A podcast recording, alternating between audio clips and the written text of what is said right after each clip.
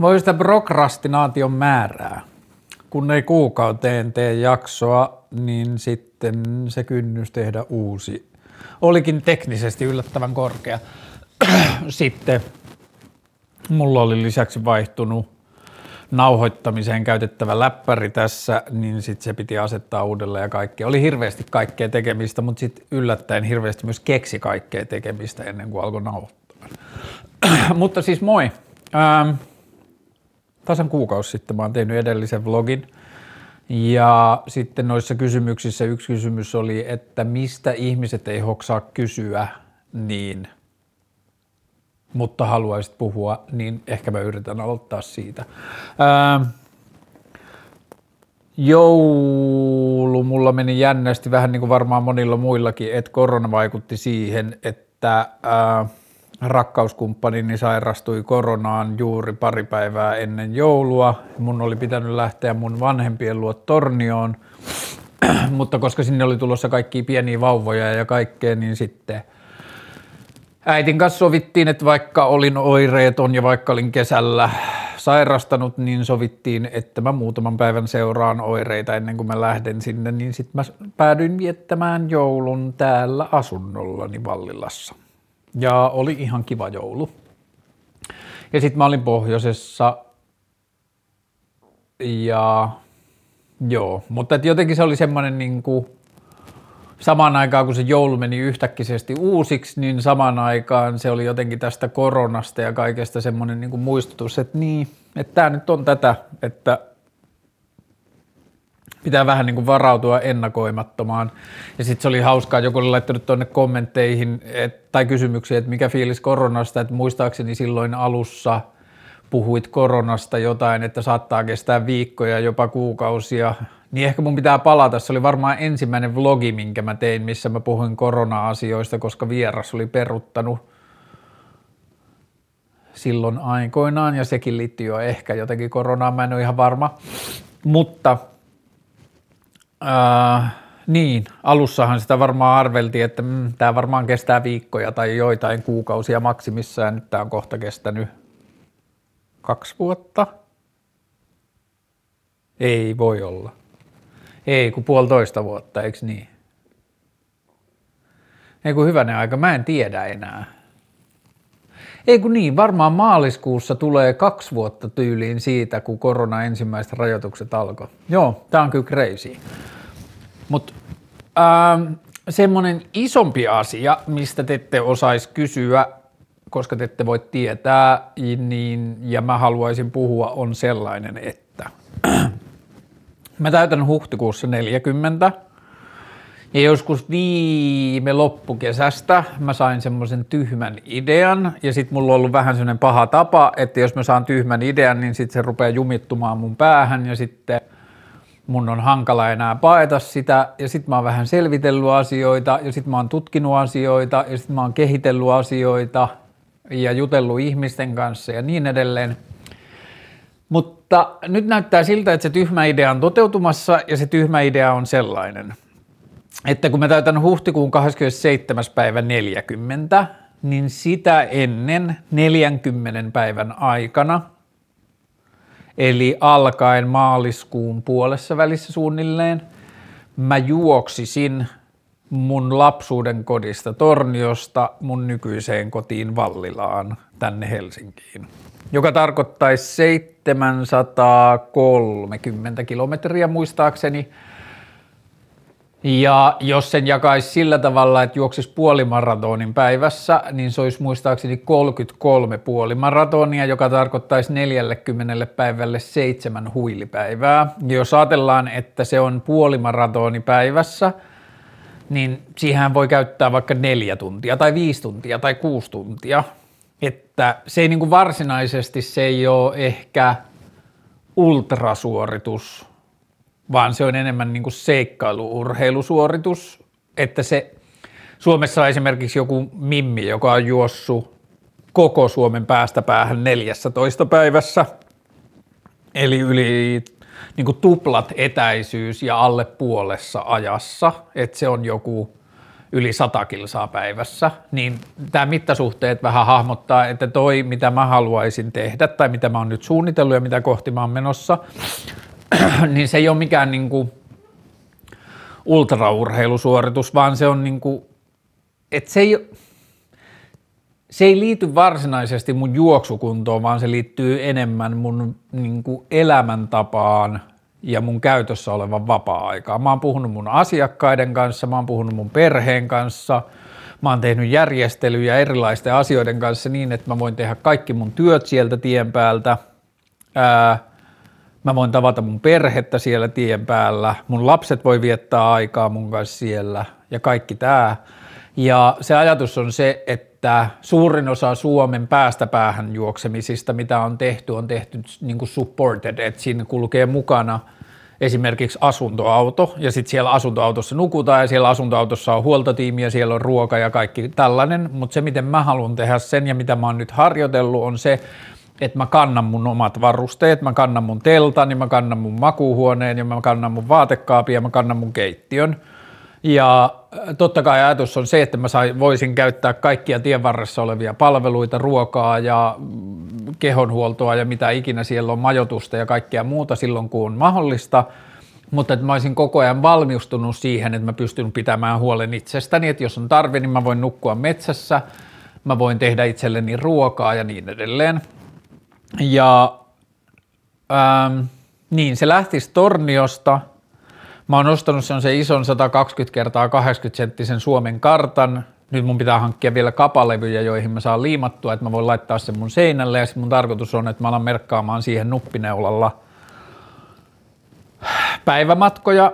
Ja se lähtö olisi noin kahden kuukauden kuluttua. Ja miten tämä liittyy keskusteluohjelmaan? No varmaan mä puhun siitä prosessista ja siitä valmistautumisesta etukäteen. Katsotaan, minkä verran mä pystyn päivittämään sitä siellä matkalla. Mutta nyt on suunnitelmissa sellainen, että mä tallentaisin sen matkan, öö, mä tallentaisin sieltä na, niin kuin ääninauhoja ja sitten mä kuvaisin sitä ja mä kuvaisin liikkuvaa kuvaa. Ja mä tekisin siitä jonkinlaisen minidokkarin tai jonkun muun ja sitten lisäksi mä kantaisin mun filmikameraa, että mä valokuvaisin sen ja pyrkisin tekemään siitä mahdollisesti kirjan myös. Ja ajatus on se, että –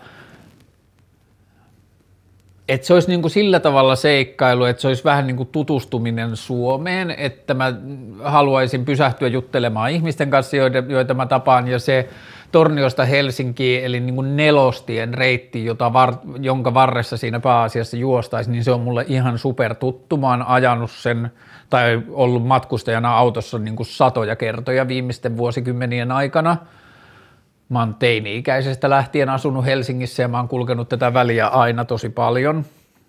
Mun ex-vaimon perhe oli puolesta välistä sitä matkaa, mä oon ajanut sinne paljon ja mä oon ajanut Tornioon mun vanhemmille. Mä oon kulkenut tota nelostietä ihan tosi paljon, niin sitten tässä oli se ulottuvuus, että mä pääsin näkemään sen niin kuin hitaammin ja tuolla tavalla juostuna. Ja tota, Mulla alkaa olla kaikki varusteet. Mä oon käynyt yöpymässä metsässä sen varustepakkauksen kanssa. Mä oon käynyt harjoittelulenkeillä sen varustepakkauksen kanssa. Mulla pitäisi olla kaikki lämpimät vaatteet ja kaikki mitä siihen tarvitaan.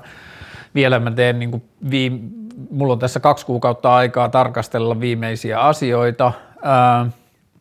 Mä oon nyt lisännyt mun juoksemista semmoiseen, niin kuin, että mä en välitä – mun juoksumatkoista mä yritän vaan nyt pitää yllä juoksutiheydestä, että mä juoksen mahdollisimman usein ja mä lasken sen kynnyksen ja teen siitä juoksemisesta mahdollisimman jotenkin silleen hengittämisen kaltaista. Ja se jännittää mua tosi paljon, mutta samalla se kiehtoo mua tosi paljon. Silloin maaliskuun puolessa välissä, kun se lähtö olisi sieltä torniosta, niin siellä saattaa olla tosi kylmä, siellä saattaa olla 15-20 astetta pakkasta. Mun varusteiden pitäisi riittää siihen, mun vaan pitää osata käyttää niitä oikein. Ja mm, mä, mulla on aika armollinen suhtautuminen siihen, että jos se jostain syystä jäisi kesken, then be it, ja sitten ehkä mä menisin joskus myöhemmin takaisin siihen pisteeseen, missä se jäisi, jäi, jäisi kesken ja juoksi sen loppuun, mutta se ajatus on se, että mä yritän kaikkeni tai niin kuin, että se ajatus on, että mä juoksen sen matkan, ja sitten jos tulee vaikka joku kehollinen vamma tai jotain, niin mä ajatellut, että mulla on joku kolmen tai neljän päivän sääntö, että jos en mä pysty kolmeen tai neljään päivään vaikka juokseen ollenkaan, niin sitten mä voin alkaa miettimään sen harkitsemista, mutta muuten mun pitää niin kuin odottaa ja yrittää niin kuin kehonhuollolla ratkaista se tilanne ja sitten vaikka kävellä, jos ei muuta se 20 kilometriä tai puolimaratoni on sellainen, että sen pystyy kävelemäänkin päivässä tosi hyvin, mutta mun ajatus on kyllä, että mä haluaisin juosta sen. Ja yksi tapa myös, miten keskusteluohjelma voi liittyä siihen, on se, että te rakkaat kuuntelijat tai katsojat tai teidän lähiomaiset tai teidän mummo tai joku muu, niin voi osallistua siihen sillä tavalla, että jos teillä on jotakin resursseja tuon matkan varrella, yöpymistä tai ruokaa tai sauna tai peseytymismahdollisuus tai jotain muuta, niin mä otan riemulla sen vastaan, että, mä, että jos sun mummo haluaa majottaa mut jossain pihtiputaalla, niin mä mielelläni menen niin kuin, mä mielelläni yövyn sen matkan aikana ihmisten kodeissa tai käyn syömässä kesken matkaa tai jotain muuta, ja mä yritän tehdä jossain vaiheessa sitten, mun pitää suunnitella, että miten tämä tehdään, että teenkö mä tälle jonkun WhatsApp-ryhmän tai teenkö mä jonkun nettisivu, mm, ei ehkä nettisivua, mutta jonkun mahdollisimman yksinkertaisen, josta voi seurata sitä, että missä mä meen. Ja voi olla yhteydessä, että hei, että täällä on meidän, meidän kesämäkki on täällä ja avain on täällä piilossa, että jos haluat käydä saunumassa siellä tai jotain, mitä tahansa, mutta näistä asioista varmaan enemmän, mutta mä ajattelin, että mä haluan puhua tästä nyt, koska mä joudun kuitenkin niin paljon selvittämään ja tutkimaan ja kehittämään tätä ajatusta tässä lähiviikkoina ja lähikuukausina, että se niin kuin ehkä voi auttaa mua, jos ihmiset tietää. Mulla alkaa olla melkein kaikki, mitä mä tarvin, että mä en oikeastaan tarvi siihen mitään niin NS-sponsoreita tai tuki, tukiasioita tai muuta, mutta että sitten kun mä teen sitä dokkaria tai kirjaa tai muuta, niin jos mä keksin tähän jotain yhteistyökumppani-asioita, niin sitten mä oon varmaan niihin yhteyksissä lähiaikoina – ja sitten, että jos ne haluaa olla sit mukana sponsoroimassa sitä niin dokumentointia ja muuta. Ja sitten mulla on ystäviä, jotka on tulossa jossain vaiheessa juoksemaan mun kanssa ja mun lapset on tulossa luultavasti pyöräilemään osan matkaa mun kanssa ja jossain tyyliin sanotaan jossain Jyväskylässä mä saatan olla mun lasten kanssa viikonlopun hotellissa tai jotain. Ja Mm, mä yritän tehdä siitä semmoisen mahdollisimman niin kuin jotenkin seikkailullisen ja hauskan ja jotain niin kuin semmoista, ja siinä ei ole niin kuin mitään ylevää, jotain semmoista lähden etsimään itseäni tai jotain muuta. Et se on vaan semmoinen niin kuin celebration of spare time, että – mä oon tehnyt vuosia sen eteen töitä, että mun, tai nähnyt vaivaa ja kehittänyt elämäni siihen suuntaan, että mun työ olisi sellaista, että se sitoisi mua mahdollisimman vähän ja mulla olisi paljon vapaa-aikaa ja muuta, niin sitten kun tuo juoksu on ollut niin kivaa viime aikoina, niin sitten mulla tuli vaan tämmöinen tyhmä idea, että hmm, mitä jos juoksis kotoa kotiin? Ja sitten siinä mun matkalla on mun syntymäkoti, että mä oon muuttanut sinne Tornioon mun perheen kanssa joskus 2-3-vuotiaana, mutta että niin kuin Tornion ja Helsingin välille – osuu mun syntymäkoti Kuivaniemessä. Mä voisin käydä niin kuin tapaamassa siellä sitä perhettä, joka asuu meidän lapsuuden kodissa ja, tai siinä niin kuin ensimmäisessä kodissa ja niin edelleen. Mutta joo, tämä on tosi inspiroiva ja kiehtova ja niin kuin silleen kutkuttava juttu ennen kuin sitä on edes tapahtunut. Et mä oon jostain marraskuusta asti tai lokakuusta asti niin menettänyt yöunia välillä niin kuin sen jonkun pakkauksen kanssa ja mitä siellä pitää olla ja voinko mä luopua jostain asioista ja mitä pitää tehdä. Ja sitten mulla on vähän semmoinen haave, jossa myös itse asiassa, jos ohjelmalla on kuuntelijoita tai katsojia, jotka asuu jossain tuon reitin varrella, niin voi olla avuksi on sellainen, että mä yritän tehdä semmoisen care packagein, semmoisen laatikon, joka liikkuu mun edellä, niin kuin vaikka huoltoasemalta huoltoasemalle muutaman kymmenen kilometriä kerrallaan, jossa mulla voi olla jotain vaihtokenkiä tai vara-alusvaatteita tai lisäruokaa tai kameran pattereita tai mitä tahansa tarvii, niin – sen pakkauksen kuljettaminen on myös sellainen, jossa mä saatan tarvita apua jossain vaiheessa – mutta joo, tämä on sellainen asia, mistä ehkä ette olisi voineet kysyä, mutta haluan puhua ja se inspiroi mua tosi paljon. Ja ehkä mä teen jossain vaiheessa tästä vähän semmoisen spesifimmän jakson, että mä voin laittaa Instagramiin kysymyksiä siihen liittyen ja kertoa siitä ideasta ja avata sitä tarkemmin. Ja sitten mä voin saada ihmisiltä feedbackia ja jotain ideoita ja kiertoreittejä. Ja mä ehkä myös haluan tietää, että jos jossain on paikkoja, jossa mä voin edetä suunnilleen saman – niin kuin matkan, että se etä, eteneminen on yhtä hyödyllistä, mutta mun ei tarvitsisi pysyä autotien lähellä, että olisi jotain metsäpolkuja tai metsäteitä tai jotain muuta, joita vaan paikalliset tietää, niin kaikkea tällaista mä otan mielelläni vastaan. Mutta joo, se on semmoinen, joka on nyt inspiroinut ja jotenkin innostanut tosi paljon ja se olisi siis maaliskuun puolesta välistä ää, huhtikuun loppuun ja sitten ajatus on, että kotiin päästyä sitten pitäisi synttärit ystävien kesken ja niin edelleen. Mutta joo, sellaista. Se on tosi inspiroiva. Ja sitten täällä oli jotain kysymyksiä myös, että onko suunnitelmissa tälle vuodelle jotain polkujuoksutapahtumia tai jotain muuta. Eipä oikein. Et jos mä saan juostua ton, niin sitten mä kyllä on henkilökohtaiset tämän vuoden juoksutavoitteeni saavuttanut. Mutta jos, mm, ja jos joku haluaa tulla matkalle niin kuin jossain vaiheessa kaveriksi juoksemaan ja vaikka metsään majottumaankin, niin annan, mä laitan myöhemmin sitten niin kuin jotkut tavat olla yhteydessä ja niin kuin seurata sitä etenemistä, että sinne voi sitten tulla kaveriksi. Ja mm, niin ja täytyy sanoa, että selkeänä innoittajana, ootas mä näytän,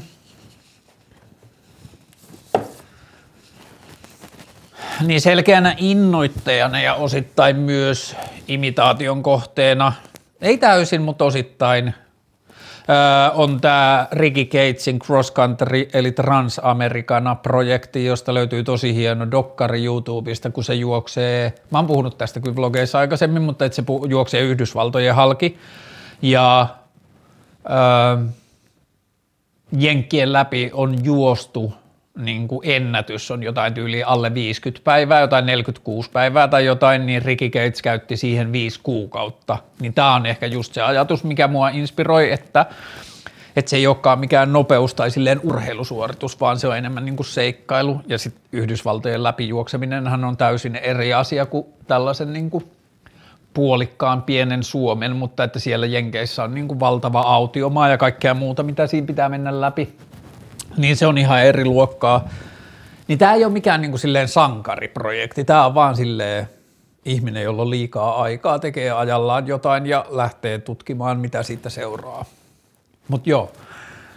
Ähm, olikohan jotain muuta, mitä mä haluaisin kertoa, mitä ihmiset eivät osaisi kysyä?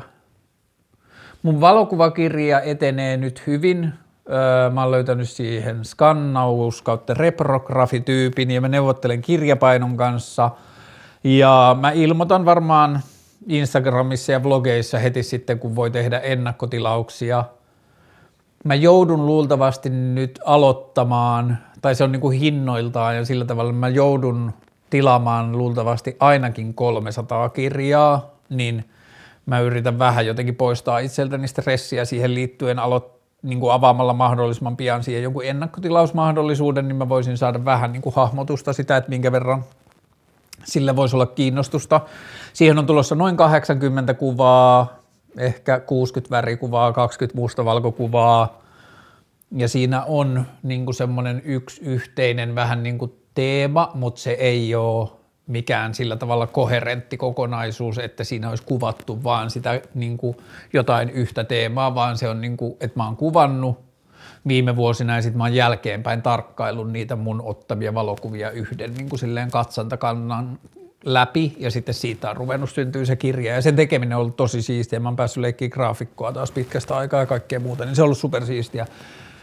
Se tulee varmaan, äh, siitä tulee varmaan lisätietoja pian, se etenee nyt hyvin. Mitäs muuta? Hmm. Siinä varmaan tärkeimmät tällaiset ulkopuoliset asiat. Mennään kysymyksiin. Aloitetaan helpoilla. Sydänsuruista selviäminen.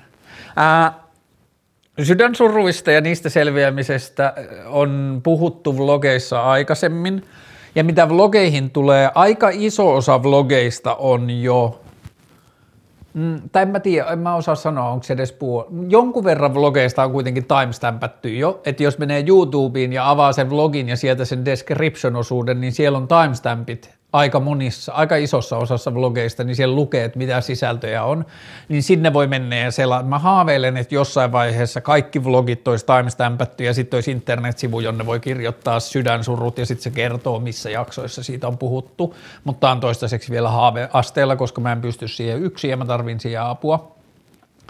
Mutta sydänsuruista mä oon puhunut jossain vlogeissa jo ja niistä selviämisestäkin, mutta mä en ole saanut kokea sellaisia vähän aikaan, niin aina jos tuollaiset niin vaikeat asiat joutuu kauemmas, niin niitä ei aina muista, kuinka vaikeita ne on. Mutta sydänsuruista selviämisen kanssa mä ajattelen, että ratkaiseva asia niistä selviämisessä on se päätös, että haluaa mennä eteenpäin. Et niin kuin päätös tai ymmärrys siitä, että se niin kuin suhde tai se ihminen tai se tilanne, mihin ne sydänsurut kohtautuu, niin kuin kohdistuu – niin se hetki, kun ihminen pääsee ymmärryksen tasolle siinä, että mm, se todella on mennyttä ja että se ihminen, joko minä en halua enää olla sen kanssa ja siitä seuraa mulle sydänsurruja tai tämä ihminen ei enää halua olla mun kanssa tai me ei jostain syystä sovita toisillemme tai jotain muuta, niin sen sisäistäminen on, mä ajattelen, että se on sen niin kuin sydänsuruista selviämisen – niin kuin ratkaiseva kohta. Ne sydänsurut ei missään tapauksessa lopu siihen, mutta sen jälkeen se niin kuin prosessi päivittyy. Et siinä voi alkaa saavuttaa semmoisen ymmärryksen, että et, et nyt mä kaipaan jotain, mitä on ollut, jota ei enää ole, ja nyt mun on parempi keskittyä niihin hyviin muistoihin ja ihaniin asioihin, mitä mä oon saanut kokea sen asian ää, puitteissa, ja vielä enemmän ehkä niin kuin alkaa nostamaan katsettani ylöspäin ja ruveta katsomaan ympäristöä, että mitä muuta maailmalla voi olla mulle tarjota. Ja sydänsuruja kärsiessä se on niin kuin usein tosi hankala tai jopa mahdotonta sisäistää sitä, että maailmassa on lukuisia, lukuisia muitakin ihmisiä, muitakin suhteita ja muita kohtaamisia, jotka voi tehdä mulle – ei koskaan samanlaisia, kun ihmisten kohtaaminen on aina ainutlaatuinen, niin kukaan ihminen ei voi tuottaa samanlaista onnellisuutta kuin se, niin kuin, niin kuin, että mi, mi, mikään suhde ei voi keskenään tuottaa samanlaista onnellisuutta, mutta niitä ei voi myöskään verrata niiden määrässä. Ne voi silti tuottaa onnellisuutta uudelleen ja uudenlaisia onnentunteita ja asioita, joita ei ole koskaan voinut kuvitella, että voisi kokea. Niin siinä vaiheessa, kun pystyy sisäistämään se, että se aika entinen ei koskaan enää palaa ja se mitä on ollut ei ole saatavissa takaisin, niin sitten sieltä voi alkaa löytää sitä voimaa ja rohkeutta alkaa niin kuin katsomaan ympärille ja kerto, vaikka ei edes katsoisi ympärille, niin voi alkaa kertomaan itselleen sitä tarinaa, että maailmassa on, niin kuin mulle on jemmassa vielä uusia kokemuksia, uusia onnentunteita ja uusia oivalluksia ja uusia kohtaamisia ja kaikkea muuta. Ja sitten niin kuin mä ajattelen, että yksi tärkeä tekijä niissä sydänsuruissa on se, että ei soimaa itseään niistä, että antaa itselleen luvan niin kuin, a, niin varmaan jossain tapauksessa kärsiä siitä, mutta että niin kuin jollain oudolla tavalla myös nauttia siitä melankoliasta ja nauttia siitä kaipuusta ja nauttia niistä sydänsuruista – että se, mikä sydänsuruissa on yksi parhaista asioista on, että tietääpä ainakin vittu elävänsä, että tuntee niin syvällisesti, tuntee niin syvällä asioita, että tietää todella olevansa hengissä ja se on musta tosi arvokasta ja tosi siistiä. Mutta joo, sydänsuruista selviämisen – yksi iso asia on se semmoinen niin realismi, joka voi tuntua myös niin kuin aika antiromanttiselta, mutta että sen voi kääntää myös romanttiseksi, on se realismi siitä, että maailmassa on tarjolla, maailmalla on tarjota minulle vielä vaikka mitä ja niin kuin innostua niistä ja tietyllä tavalla, ja myös se, että se uusista asioista innostuminen tai uusien kohtaamisen saaminen tai uusien kohtaamisten kokeminen, niin se ei ole millään tavalla pois siltä, mitä oli tai siitä, mitä kaipaa. Et se ei niin kuin vähennä sen arvoa tai se ei tee sitä, se ei niin kuin paljasta jotenkin sitä onnea valheelliseksi, mitä on saanut kokea tai jotain muuta, että täytyy ymmärtää, tai niin kuin on arvokasta saada ymmärtää, että elämän aikana saa kokea useita erilaisia onnellisuuden hetkiä, ja niin kuin onnellisuuden purkauksia ja useita erilaisia niin kuin sydänsuruja myös. Mutta et joo, se on niin kuin, mm, niin perseestä kuin se voi olla, niin mä kyllä sanon, että ihmisen on hyvä saada kokea elämässään sydänsuruja. Että se on, se on kyllä siistiä. ja kipeää ja vittumaista ja perseestä. Mm, parasta musaa juuri nyt. Mä löysin eilen viime viikolla tai pari viikkoa, eikö viime viikolla tulleen Ruusujen uuden EPn, joka oli mun mielestä ihan superhyvä taas. Mä jotenkin tykkään Ruusuista kyllä ihan sikana ja toi EP oli superhieno. Mitäs muuta mä oon kuunnellut? Öö, katsotaan. No se Elbow, josta mä oon puhunut, niin se Elbow-levy on kyllä ihan tosi hyvä. Öö, Colors YouTube-tili, siellä on tosi hienoja livejä. Öö, hmm. Okei, okay. ruusut. Ja sitten FKJ, FKJ, se on vähän ehkä semmoinen YouTube-muusikko, ja ihan kaikesta, mitä se tekee, mä en niin tykkää, mutta että siltä tuli semmoinen kuin Just Piano, josta on hieno YouTube-video myös, mutta sitten on Just Piano-levy, niin se oli musta tosi hyvä. Ja sitä mä oon niin soittanut taustalla ja se on ollut kyllä siisti. Mm, Väsymys ja jaksaminen, tämä on mulle, mä en tiedä onko mulla tähän oikein annettavaa, kun mä oon ollut sillä tavalla aika onnekas koko aikuisikäni, että mä oon tosi harvoin väsynyt. Mä herään tosi harvoin väsyneenä, vaikka mä en olisi nukkunut hirveän paljon, niin silti mulla on jotenkin, se on tosi harvoin, kun väsyvyys jää mun kehoon. Just viime viikolla tapahtui niin, ja mä ta- muistin taas, että miltä se tuntuu, kun se joskus aina välillä käy – että tuntuu, että on niinku revitty unesta pois kesken sen, tai niinku kesken sen levon, mutta mä oon onnekas siinä, että mä kärsin siitä tosi harvoin. Mm. Väsymys ja jaksaminen, se on kyllä, se voi tehdä elämänlaadulle ihan tosi paljon. Mulla on läheinen ihminen, joka on kärsinyt vakavasta niin kuin unettomuudesta vuosien varrella, ja se on kyllä vaikuttanut siihen elämänlaatuun tosi ikävillä tavoilla. Ja tota, unettomuus ja väsymys voi olla niin kuin pahimmillaan ihan tosi tosi perseestä ja niin kuin voimia sellaiselle, joka niiden kanssa kamppailee.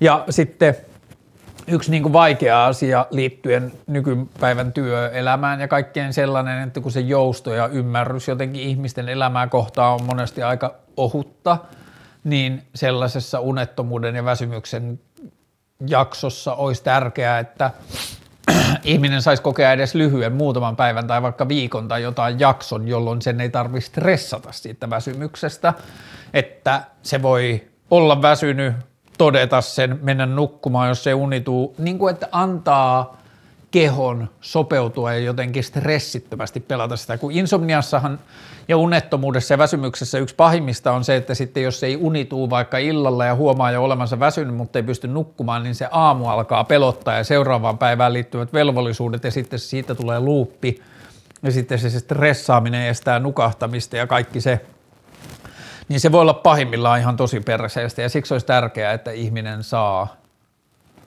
niin kuin levätä ja jotenkin ravistella sitä väsymystä pois ja sitten olla taistelematta sitä vastaan, että niin kuin antaa sille keholle joku rytmi löytää. Ja työelämä harvoin onnistuu tukemaan siitä, mutta joo, tuohon mulle ei välttämättä hirveästi ole annettavaa muuta kuin tsemppiä ja jaksamista.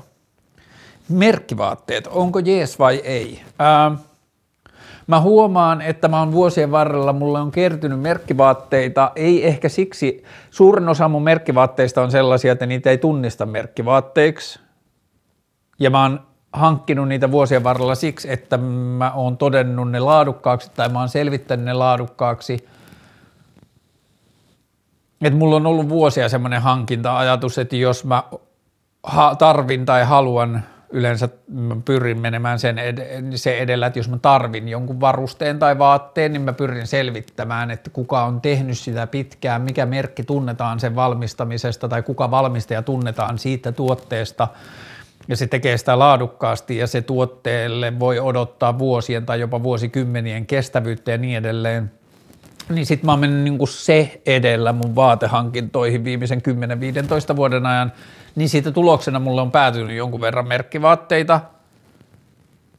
Mutta sitten se merkki saattaa olla tämmöinen, tämä tuli just korjauksessa, mä korjasin farkkuja ja sitten pari muuta vaatetta sellaisella ihmeellisellä vaatekorjaajalla Helsingissä, joka pystyy korjaamaan farkkuja niin, että niistä ei edes voi tajuta, että ne on korjattu. Semmoinen kuin Julia Meuer, löytyy Instagramista Meuer Denim, niin tämä huppari kävi korjatteilla ja tästä vaihettiin re, resorit alhaalta ja hihoista ja sitten täältä korjattiin kaikkia repeämiä.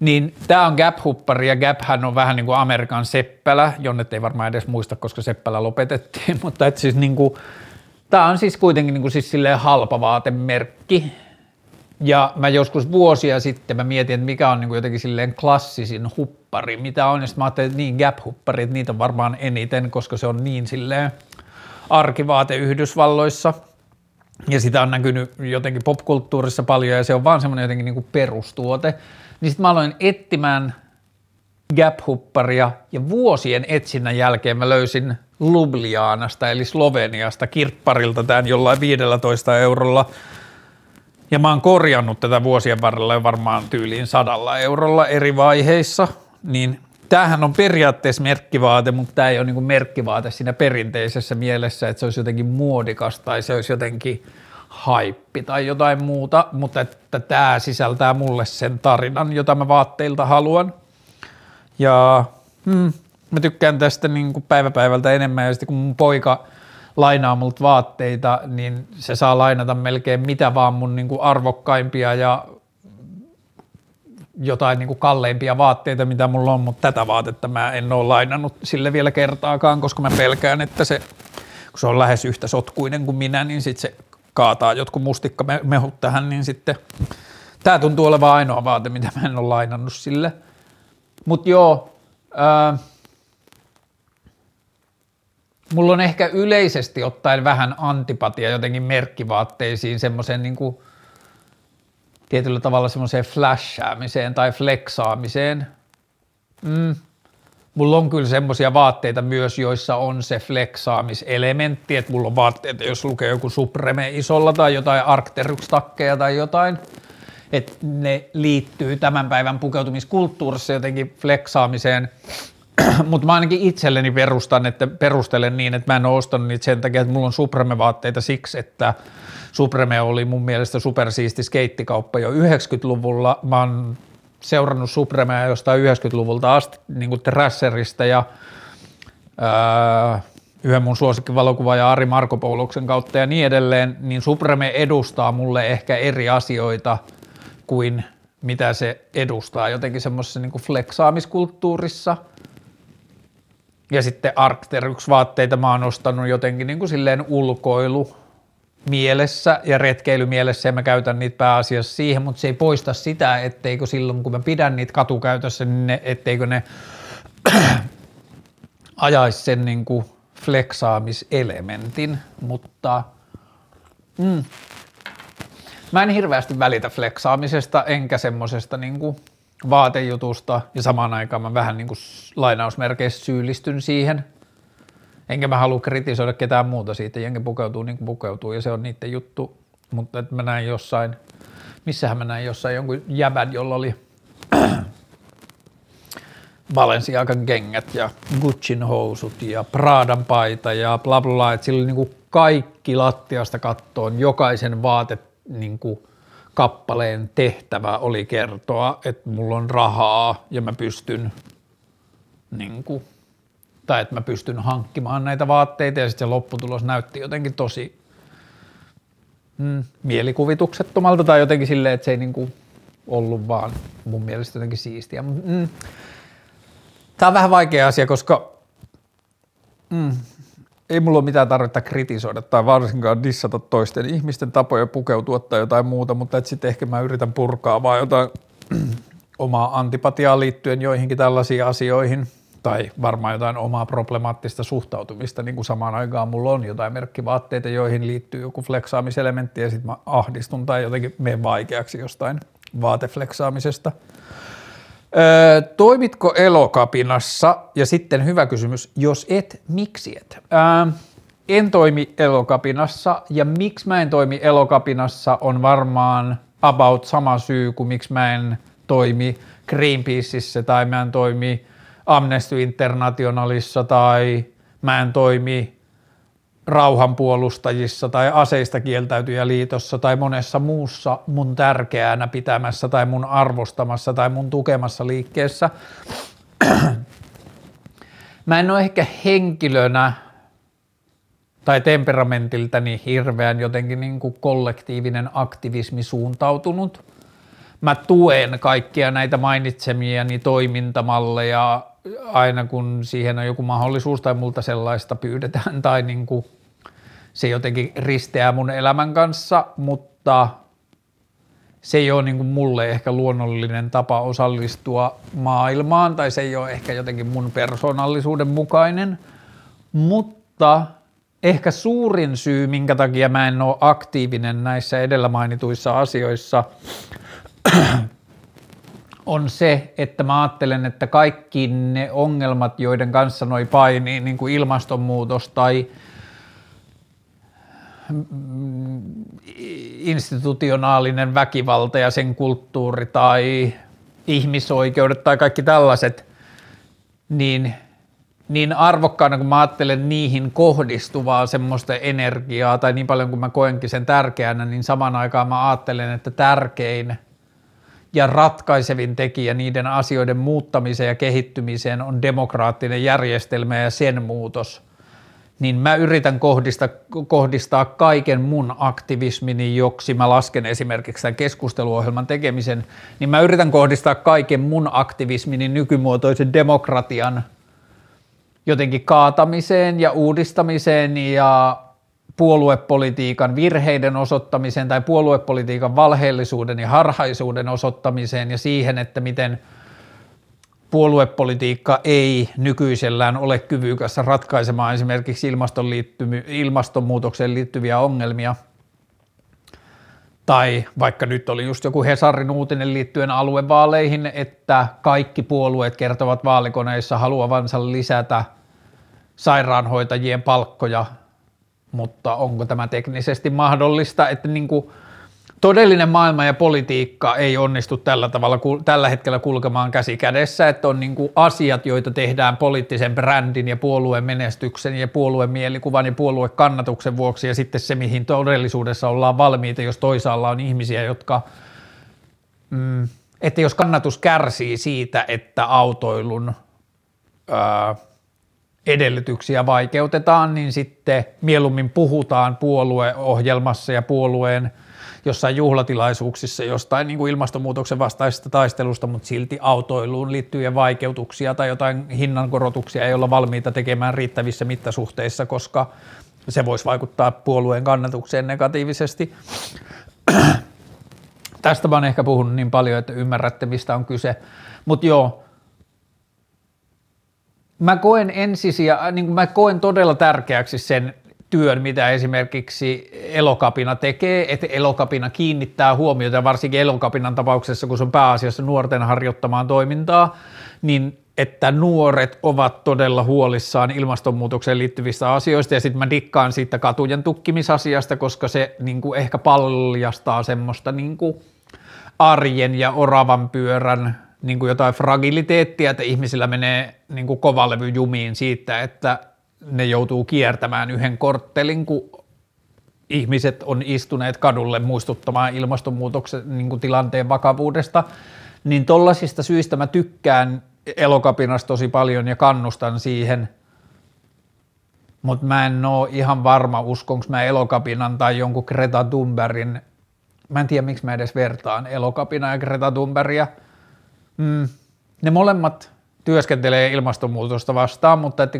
ja kun mä puhun Greta Thunbergista, niin mä puhun Greta Thunbergista pienellä kirjaimella, en siitä henkilöstä, vaan siitä ilmiöstä, niin mä oon huolissani siitä, että Greta Thunberg ilmiönä on tärkeämpi niin kuin popkulttuurisena ilmiönä kuin ilmastonmuutoksen niin kuin, ää, ilmastonmuutoksen jotenkin vastaisen taistelun edistäjänä – siinä numeroskeittilehdessä, jota mä aikoinaan tein, niin sen takakannessa luki joskus, että osoitamme suuntaa, näette pelkän sormen. Niin sitä mä pelkään vähän niin kuin jossain Greta Thunberg-ilmiössä, että se huomio menee, ja ehkä vähän osittain elokapinassakin, että että se huomio menee siihen elokapinaan ja siihen kadulla istumiseen, eikä siihen ilmastonmuutokseen, mihin elokapina yrittää sen huomion kiinnittää. Ja Greta Thunbergista on tullut semmoinen niin popkulttuuri-ilmiö, ja sitten se otetaan niin kuin tilaisuuksiin puhumaan, että voidaan sanoa, että me ollaan kiinnostunut kiinnostuneita ilmastonmuutosasioista, kattokaa Greta Thunberg, mutta et silti ei olla niin valmiita tekemään sille asialle mitään.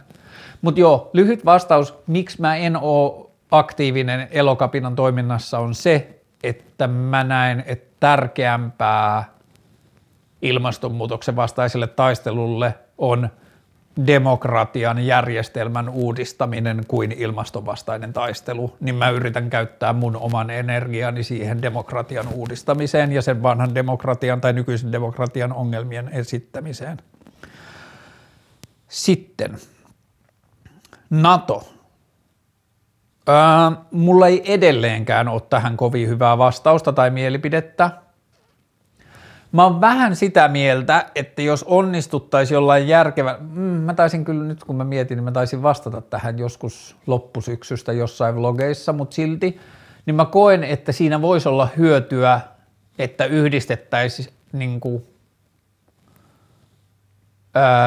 institutionaalisen väkivallan resursseja, niin se voisi ehkä tehdä sitä, että kullakin maalla olisi pienemmät ja pienemmät resurssit siihen ja vähemmän ja vähemmän rahaa ja vähemmän ja vähemmän ihmisiä, vähemmän ja vähemmän sotakoneistoa. Että jos Suomi olisi Natossa, ei, let me rephrase that, jos Suomi olisi ideaaliversio Natossa, niin Suomen ei ehkä tarvitsisi hankkia hävittäjiä. Että jos Suomi kuuluisi johonkin – sotilasliittoon, jonka, jolla on pasifistiset pyrkimykset, jonka tehtävä on minimoida militarikompleksin ja militarismin roolia maailmassa, niin sellaiseen NATOon mä uskoisin ja sellaiseen mä ehkä haluaisinkin, että Suomi kuuluu. Ja nykymuotoinen NATOhan ei varmaankaan ole se, koska siellä on Yhdysvalloilla niin paljon valtaa ja Yhdysvallat, jos joku on niin militarikompleks niin kuin kiima ja käyttää vitusti rahaa aseisiin ja ihmisten tappamiseen ja kaikkeen sellaiseen, niin nykymuotoinen NATO ei varmaan ole sitä. Okei, mä oon ehkä NATOa vastaan, mutta mä oon sotilasyhteistyön puolella. Ja nykymuotoinen NATO, jos siellä tapahtuisi syviä kulttuurisia muutoksia, voisi olla se sotilasyhteistyö, mitä mä kannattaisin. Ehkä näin. Ää, Ja sitten nythän Venäjä on uhitellut ja tehnyt kaikkea ja Ukraina ja Itämeri ja sotilaslaivoja ja kaikkea niin kuin ihmeellistä, mutta way above my pay grade, ihan liian isoja asioita, jotta mä jaksaisin kiinnostua niistä kunnolla tai muodostaa jotain mielipidettä. Sitten kun mä oon kansanedustaja, niin mä lupaan muodostaa, sitten jos mä oon joskus kansanedustaja, niin sitten mä lupaan muodostaa paremman mielipiteen niistä asioista.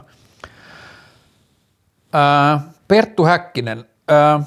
Perttu Häkkisen kuolema muutama vuosi sitten on yksi kuolemista, joka on mun elämän aikana niin kuin jotenkin koskettanut mua niin kuin jollain tavalla ehkä isoimmin, että Pertun kuolemasta tuli jollakin tavalla mulle niin kuin kuoleman käsittelyn asia, että mä en käsitellyt enää Pertun kuolemaa, vaan mä käsittelin kuolemaa yleisesti – Mä tapasin Pertun tyylin puoli tuntia tai tunti niin kuin ennen kuin Perttu kuoli. Ja öö, mä en tiedä, onko se, että jos mä kutsun Perttua ystäväkseni, niin onko se niin kuin liikaa sanottu, mutta mä voin kutsua Perttua tärkeäksi ihmiseksi ja mä sain käydä Pertun kotona ja mä vietin Pertun kanssa aikaa ja mä koin, että meillä oli niin kuin molemminpuolinen kollegiaalinen arvostus – ja mä dikkasin Pertun tekemisistä ihan tosi paljon ja mulle merkkasi tosi paljon, että Perttu antoi joskus tosi rohkaisevaa ja jotenkin kannustavaa palautetta mun tekemisistä.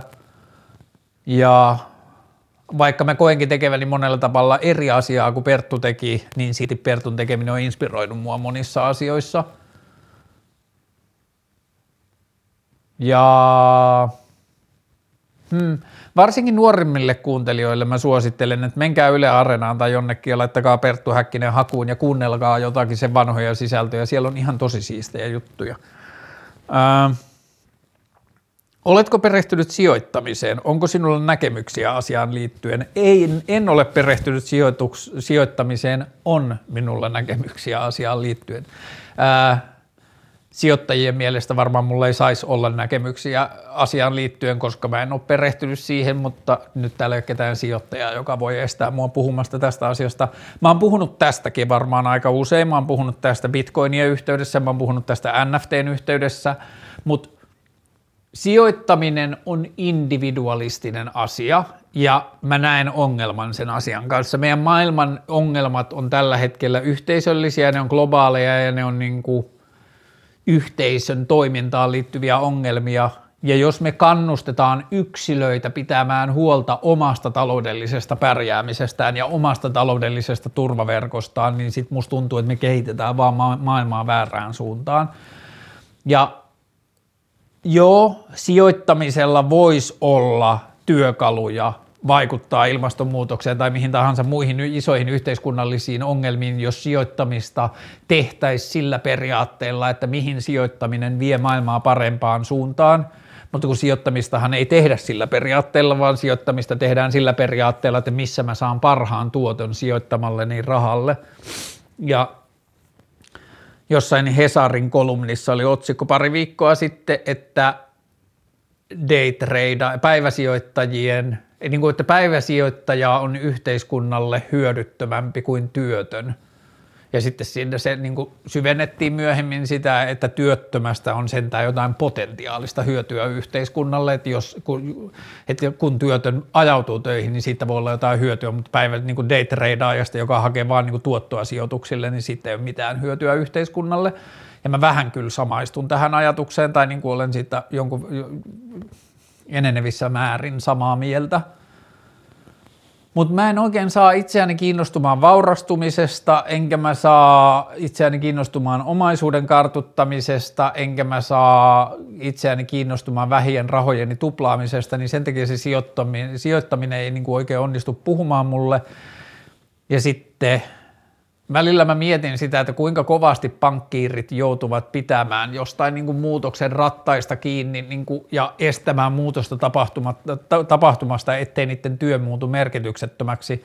Koska sijoittaminen ja pörssikauppa, jos joku mä ajattelen, että on niin kuin varmaan helpoin tulevina vuosikymmeninä automatisoida ja algoritmisoida, että siitä on niin vitusti dataa viimeisiltä vuosikymmeniltä ja vuosisadoilta, että miten, tai vuosikymmeniltä, että miten sijoittamista kannattaa tehdä, niin siihen voi opettaa jonkun algoritmin –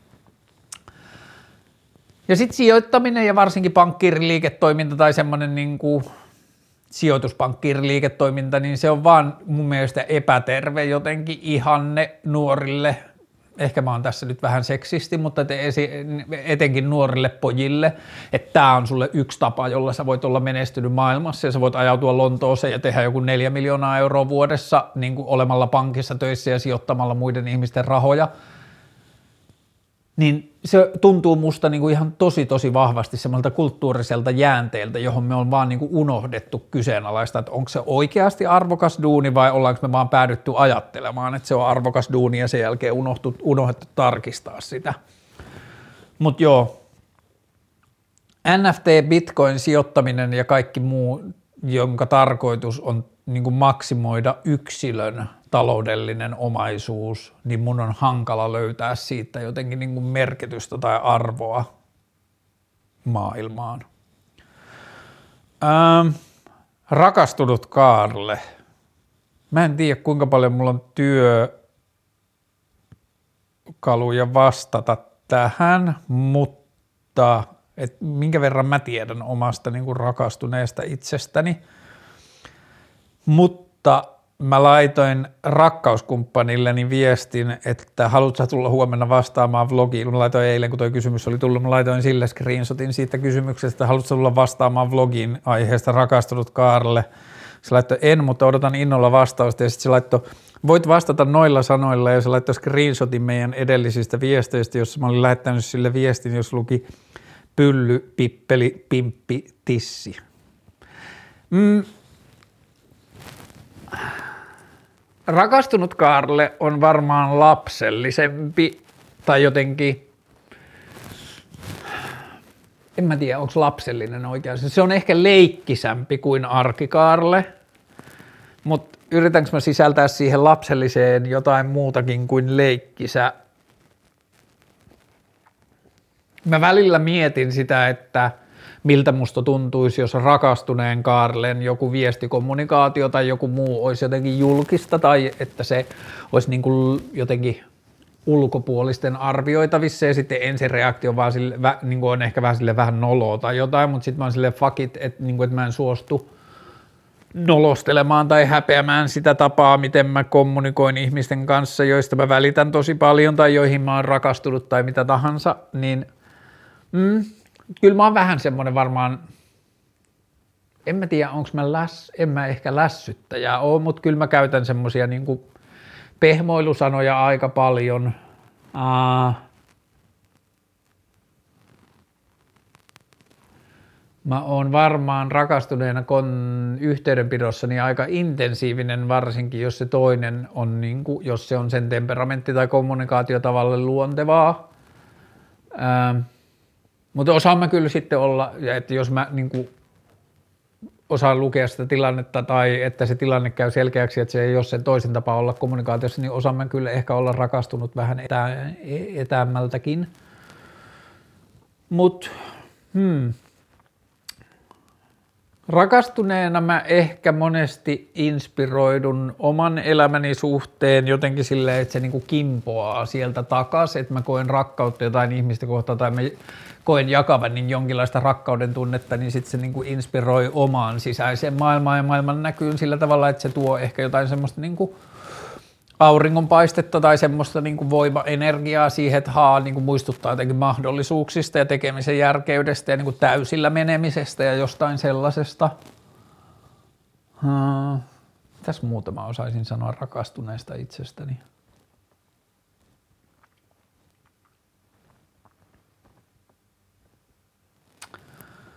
Mä varmaan vielä vähän tutkin sitä, mutta että niin kuin – musta tuntuu, että jotenkin aikuistuttu, aikuis, mitä vanhempi musta tulee, niin aikuisuus ei ehkä liity vanhenemiseen, mutta että mitä vanhempi musta tulee, niin sitä enemmän multa on löytymässä ehkä joku semmoinen niin kuin tapa katsoa maailmaa, joka on samaan aikaan romanttinen ja samaan aikaan rationaalinen. Että mä pystyn olemaan tosi romanttisesti rakastunut ja innostunut ja kie, niin kuin kie, kiehtoutunut, if that's a word – ja niin kuin jotenkin silleen fiilistellä mahdollisuuksia ja tulevaisuusajatuksia ja kaikkea, niin kuin, mitä kaikkea voi kokea jotain muuta, mutta sitten samaan aikaan mulla voi olla semmoinen niin rationaalinen tai jotenkin semmoinen aika jotenkin toteava suhtautuminen maailmaan, että jos jostain syystä tämä rakkaussuhde niin kuin tulisi päätökseensä tai löytäisi mahdottomuutensa tai jotain muuta, niin samaan aikaan kun mä tiedän, että mä tiedän menneistä kokemuksista, että, mä, niin kuin, että mulla on jakso ja mulla on kyky olla niin kuin sydänsuruissani ja mä saatan kärsiä siitä paljonkin ja se saattaa vaikuttaa mun arkeen ja elämään aika paljon, niin silti siellä jossain pohjalla on joku semmoinen tosi rationaalinen ajatus siitä, että maailma on täynnä ja maailmassa on tarjolla niin kuin upeita kohtaamisia ja ihmisiä ja niin kuin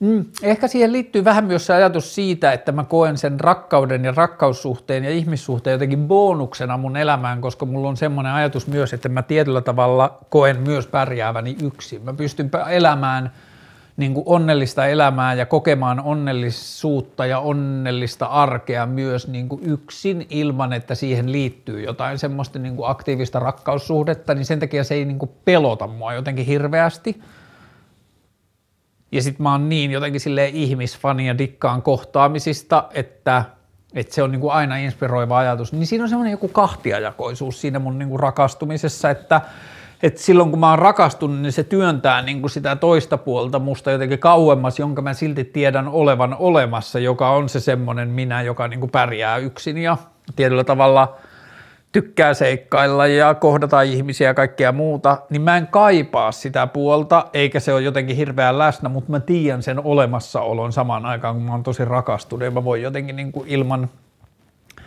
jossittelua jotenkin fiilistellä tulevaisuutta ja kaikkea muuta. Mutta joo, ehkä lyhyt vastaus rakastuneen mun kuvaamiseen on se, että mä tutkin sitä ja niin kuin olen kiinnostunut ilmiöstä ja en ehkä tiedä siitä vielä hirveän paljon. Ää, Ajatuksia pornosta, sen kauneusihanteista ja sitten tässä niin kuin nuoli oman kehon toissijaisuus. Ennen kuin mä yritän purkaa, mitä mä saan tosta kiinni, niin mä tajusin yksi päivä pornosta sen, että yksi asia, missä porno antaa valheellisia käsityksiä erotiikasta ja seksuaalisuudesta ja ihmisten välissä kohtaamisesta, on se, että pornossahan niiden ihmisten ei tarvitse kommunikoida keskenään seksin aikana, koska siinä on ohjaaja – pornossa ne ihmiset tietää tavalla tai toisella, mitä seuraavaksi tapahtuu, mitä pitää tehdä, bla bla bla, mitä niin kuin, tämän jälkeen kun tämä asia on, tätä asiaa on tehty X aikaa, niin sitten tehdään tätä aikaa. Tavallinen ihmisten välinen seksihän ei toimi niin. Kommunikaation tapoja on lukuisia, sen ei tarvi aina olla sanallista, se voi olla kehollista, se voi olla painetta, työntämistä, vetämistä, mitä tahansa,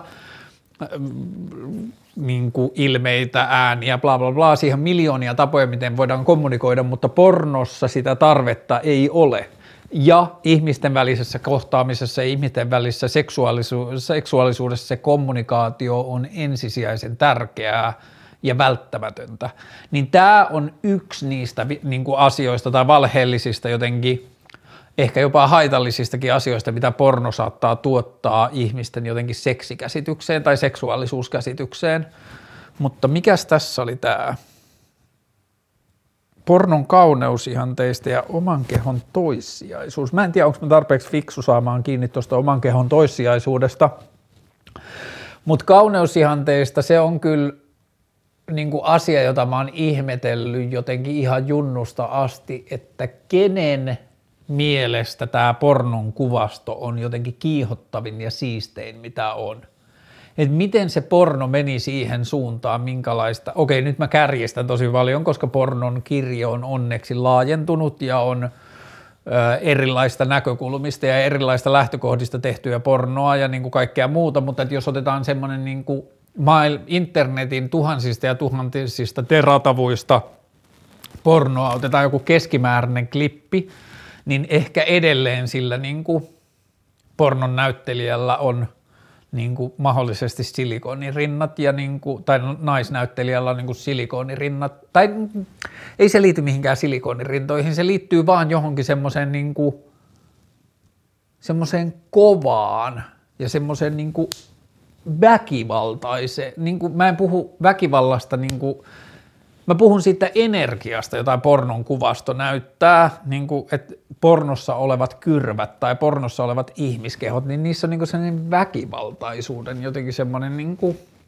suoraviivaisuus ja strikeness paremman sanan puutteessa. Mutta joo, pornon keskiarvoinen kuvasto ei ole, keskivertokuvasto ei ole niin ikinä puhuttanut, puhu, puhutellut mua ja mä oon aina ihmetellyt sitä, että kelle sitä tehdään. Ja sitten – onneksi pornon kuvasto on laajentunut viime vuosina tai viimeisen 10, 15, 20 vuoden aikana ja niin kuin on tarjolla erinäköistä ja erilaista ja erilailla tuotettua ja eri tavoilla tuotettua pornoa. Mutta joo, ja tämänkin mä oon ehkä sanonut aikaisemmin, mä oon tosi paska pornon kuluttaja. Mä katson pornoa ihan tosi vähän. Um, Gates, Musk, Putin, Yms, tekojen kautta puheiden vaikutus average Joan maailmankatsomukseen. Eli jos mä ymmärrän tämän kysymyksen oikein, mitä mieltä mä oon siitä, että Gates, Musk, Putin ja muut tämän kaltaiset ihmiset ja niiden ihmisten olemassaolon ja tekojen ja sanojen vaikutus niin kuin keskiverto-ihmisen maailmankatsomukseen, niin ehkä mä lähestyisin tätä asiaa sitten, niin kuin mistä mä oon puhunut, on joku tämmöinen niin idoli tai – ne muut ihmiset, ajatus ja monarkia ja julkisuuskulttuuri ja jotenkin sellainen, mä tapaan ihmisiä, jotka puhuu muskista jotenkin silleen, ilmaskista jotenkin silleen niin kuin fanittamisen tai jotenkin esikuva-ajatuksen kautta. Mä mielelläni inspiroidun ihmisistä, mutta että esikuviin mulla on kyllä aika vahva, tai jotenkin idoleihin mulla on aika vahva semmoinen niin kuin allergia, koska siihen helposti liittyy se riski, että tehdään ihmisistä jotenkin niin kuin – eriarvoisia tai erilaisia tai myyttisempiä tai jotain muuta ja kaikki niin kuin julkisuuskulttuuri ja kaikki tällainen. Et niin kuin, ketä tässä oli? Gates, Musk, Putin. Niin Bill Gates ja Elon Musk ja Vladimir Putin, kaikkien niiden yhteydessä olisi niin kuin tärkeää muistaa se, että meidän niin kuin huomiohan kiinnittyy siihen positioon, mitä ne on, että Bill Gates ja Elon Musk on kumpikin yksi ja maailman rikkaimpia ihmisiä, isoimpien yritysten johtajia, ja Putin on, se on yhden valtavan yrityksen johtaja, luultavasti hänkin yksi maailman rikkaimpia ihmisiä, vaikka ei listalla näykkää ja niin edelleen, mutta että, niin kuin, että ne ihmiset on tavallisia, ne positiot, missä ne on, on poikkeuksellisia. Ja tämä olisi niin kuin jotenkin tärkeää muistaa, kun jotenkin nostetaan ihmisiä ja niiden ajatuksia. Ja mä huomaan jotenkin siistillä tavalla tämän niin kuin sosiaalinen media, tai kun, että kun sosiaalinen media ei kuulu mun arkeen enää sillä tavalla, niin mä huomaan, miten mä kasvan asioista poispäin ja sitten tietyt huomiot aina niin kuin shokeraa pikkuhiljaa enemmän ja enemmän, että mä just oli joku lehtiuutinen siitä, että Elon Musk uhkaili jotain niiden lakiasiaintoimistoa, että niiden pitää irtisanoa joku jäbä, joka oli aikaisemmassa työssään niin kuin tutkinut jotain Elon Muskin toiminnan oikeudellisuutta, kun se oli viitannut jostain Teslan mahdollisesta niin kuin yksityistämisestä tai pörssistä poisostamisesta tai jostain, niin tämä jäbä oli sitten myöhemmin, joka oli tehnyt siitä jotain tutkintaa, oli mennyt Teslan käyttämän lakiasiatoimiston palvelukseen ja sitten Musk oli uhkailu niitä jotain, että pitää irtisanoa tämä mä en dikkaa siitä tai jotain. Joka tapauksessa sen uutisen lopussa oli vähän semmoinen niin tiivistelmä, että ke, mistä ja kenestä puhutaan. Sitten siinä oli, Elon Musk on Tesla-yhtiö ja SpaceXn omistaja ja toimitusjohtaja, yksi maailman rikkaimmista ihmisistä ja hänellä on 70 miljoonaa seuraajaa Twitterissä. Ja sitten mun niin kuin aivoista vaan tuli sellainen, että mitäs pitun väliä tällä on. Ja sitten mä muistin, että ai niin, että on semmoinen maailma, jossa sillä on väliä, mutta että jos ei sulla ole Twitteriä, niin se kuinka monta seuraajaa Elon Muskilla on, niin se on ihan täysin toisia. Tai niin kuin, että sillä ei ole mitään merkitystä sulle. Ja sitten mä tajusin taas, että se liittyy niin kuin tosi paljon internettiin ja sosiaaliseen mediaan, että sosiaalinen media saa meidät pitämään asioita merkityksellisinä, jotka ei oikeasti ole. Ja niistä eroon pääseminen on yksi parhaimmista asioista, mitä mä oon antanut itselleni ja se on ollut ihan tosi siistiä. Koitko synnin tuntoa syntisistä teoista uskosta lähdön jälkeen ja miten käsittelin tunnetta? En oikeastaan. Musta tuntuu, että mun uskonnosta lähteminen oli sen verran tietoista ja silleen konkreettista ja prosessoitua, että mä niinku musta tuntuu, että mä tein aika nopeasti rauhan sen kanssa, että haa, että mun keho on opetettu kokemaan syyllisyyden tuntoa siitä, jos mä kuuntelen popmusiikkia, mutta mä en usko enää niihin perusteisiin, joilla se on mulle opetettu. Tai että mitähän muita, vaikka jonkun avioeron jälkeen joku irtosuhteet ja joku tämmöinen niin kuin kasuaaliseksi, että mä niin tajusin sen aika nopeasti, että, hmm, että mun kehossa saattaa olla vielä tai mielessä saattaa olla vielä jotain jäänteitä, jossa mulle on väitetty, että tämä on jotenkin väärin ja syntistä, mutta oikeasti mä tiedän, että niissä ei ole mitään väärää, että se on mun keho ja jos mulla on jos on joku toinen ihminen, joka on omasta tahdostaan mukana siinä, niin siinä ei voi olla mitään väärää, että se ei kuulu kellekään muulle. Ja niin, kuin, niin edelleen, niin sitten tollaisten prosessien kautta musta tuntuu, että se synnin tunto tai semmoinen ajatus synnistä ei ole juurikaan päässyt riivaamaan mua tai vaikuttamaan muhun. Ja sitä prosessia mä kyllä niin kuin suosittelen ei pelkästään uskonnollisissa ympäristöissä kasvaveille, vaan missä tahansa perhearvoissa kasvaneille ihmisille, että tarkastelee sen, että uskonko mä niihin asioihin, joilla, joiden perusteella mun vanhemmat on opettanut mulle maailmaan liittyviä asioita. Tai ei välttämättä vanhemmat, vaan niin kuin ympäristö yleensä että jos maailma on opettanut, että tämä tai tämä on väärin tai tästä pitää tuntea häpeää tai näin ei saa tehdä, niin uskonko mä niihin perusteisiin? Ja jos en usko, niin teen tietoisen valinnan päästä irti siitä niin kuin taakasta, mitä niiden mukana kannetaan.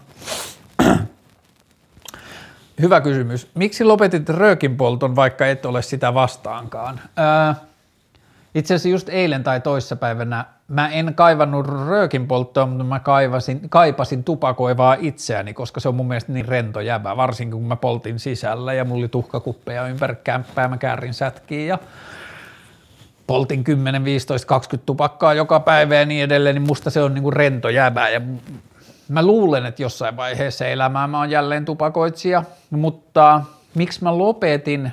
Musta tupakointi on aika siistiä just siksi, että se on niin tyhmää ja siinä ei ole mitään järkeä. Se on niin sellainen päivittäinen muistutus siitä, että elämässä ei ole kyse pelkästään järkevistä asioista. Ja se on niin tosi vitun urpoa, että se tekee sitten niin kuin siistiä, mutta Mä en oikein edes osaa sanoa, miksi mä lopetin tupakan polton. Mulla vaan tuli yksi sunnuntai semmoinen fiilis, että mm, mitä jos lopettaisi huomenna röökin polton, ja sitten mä lopetin röökin polton. Ei siihen ollut mitään hirveää, mä en ollut ajatellut sitä, että mun pitää niin kuin, Musta tyhmintä, mitä ihminen voi tehdä, on se, että se polttaa tupakkaa ja jokaisen jälkeen sanoo itselleen, että tämäkin pitäisi lopettaa, mutta ei kuitenkaan lopeta ja polttaa vaan. Niin viimeiseen tupakkaan asti, jonka mä poltin, niin mä nautin siitä suunnattomasti ja mä koin siitä niin kuin hyvää mieltä ja oikeutusta ja kaikkea sellaista, mutta sitten vaan tuli joku mitta täyteen, mä en vaan niin kuin halunnut polttaa enää.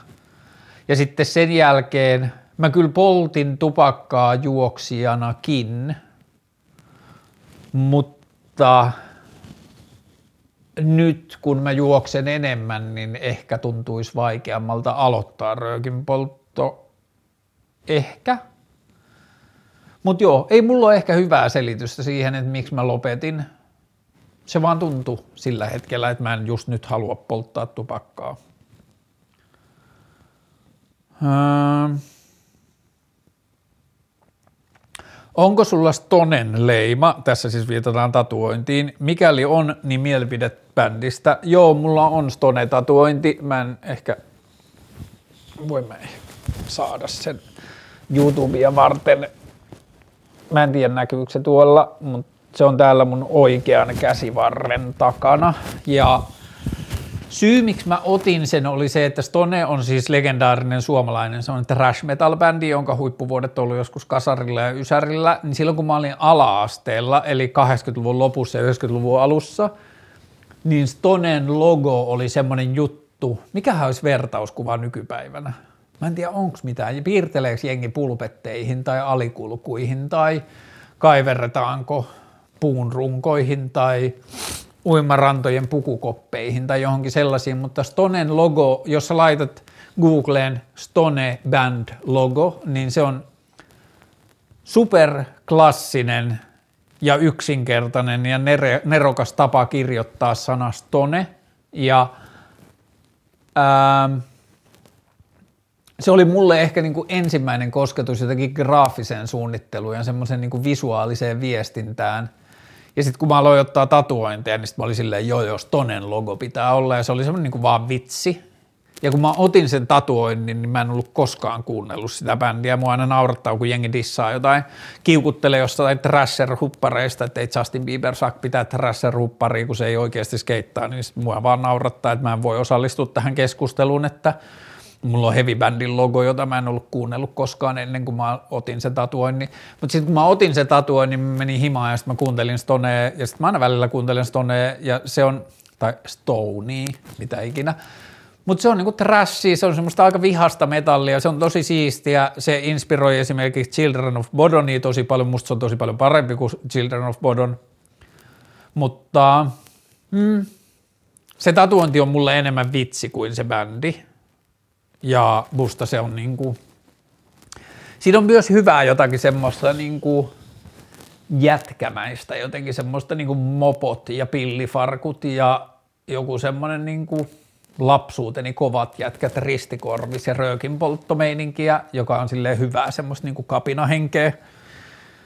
Niin joo, Stone on legendaarinen ja uraurtava ja niin kuin jotenkin merkittävä bändi raskaan musiikin saralla ja mulla on niiden tatuointi, mutta ehkä muista kuin musiikillisista syistä. Paras sää, joka kestäisi koko talvis, talvikauden ja sitten nastat lenkkareissa hot or not. Paras sää, joka kestäisi koko talvikauden. Varmaan aika presis sellainen, mikä nyt on täällä Helsingissä. Täällä on tällä hetkellä neljä astetta pakkasta, aurinko paistaa. Niin varmaan aika tarkkaan tällainen olisi paras sää. Ja sitten ehkä voisi vähän sataa lunta, että sitä tulisi koko ajan lisää. Mm. Joo, nyt on taas ihan tosi kaunis valo ja siisti sää. Koronarajoitusten oikeasuhtaisuus, jos katsotaan esimerkiksi opiskelijoiden mielenterveysongelmia.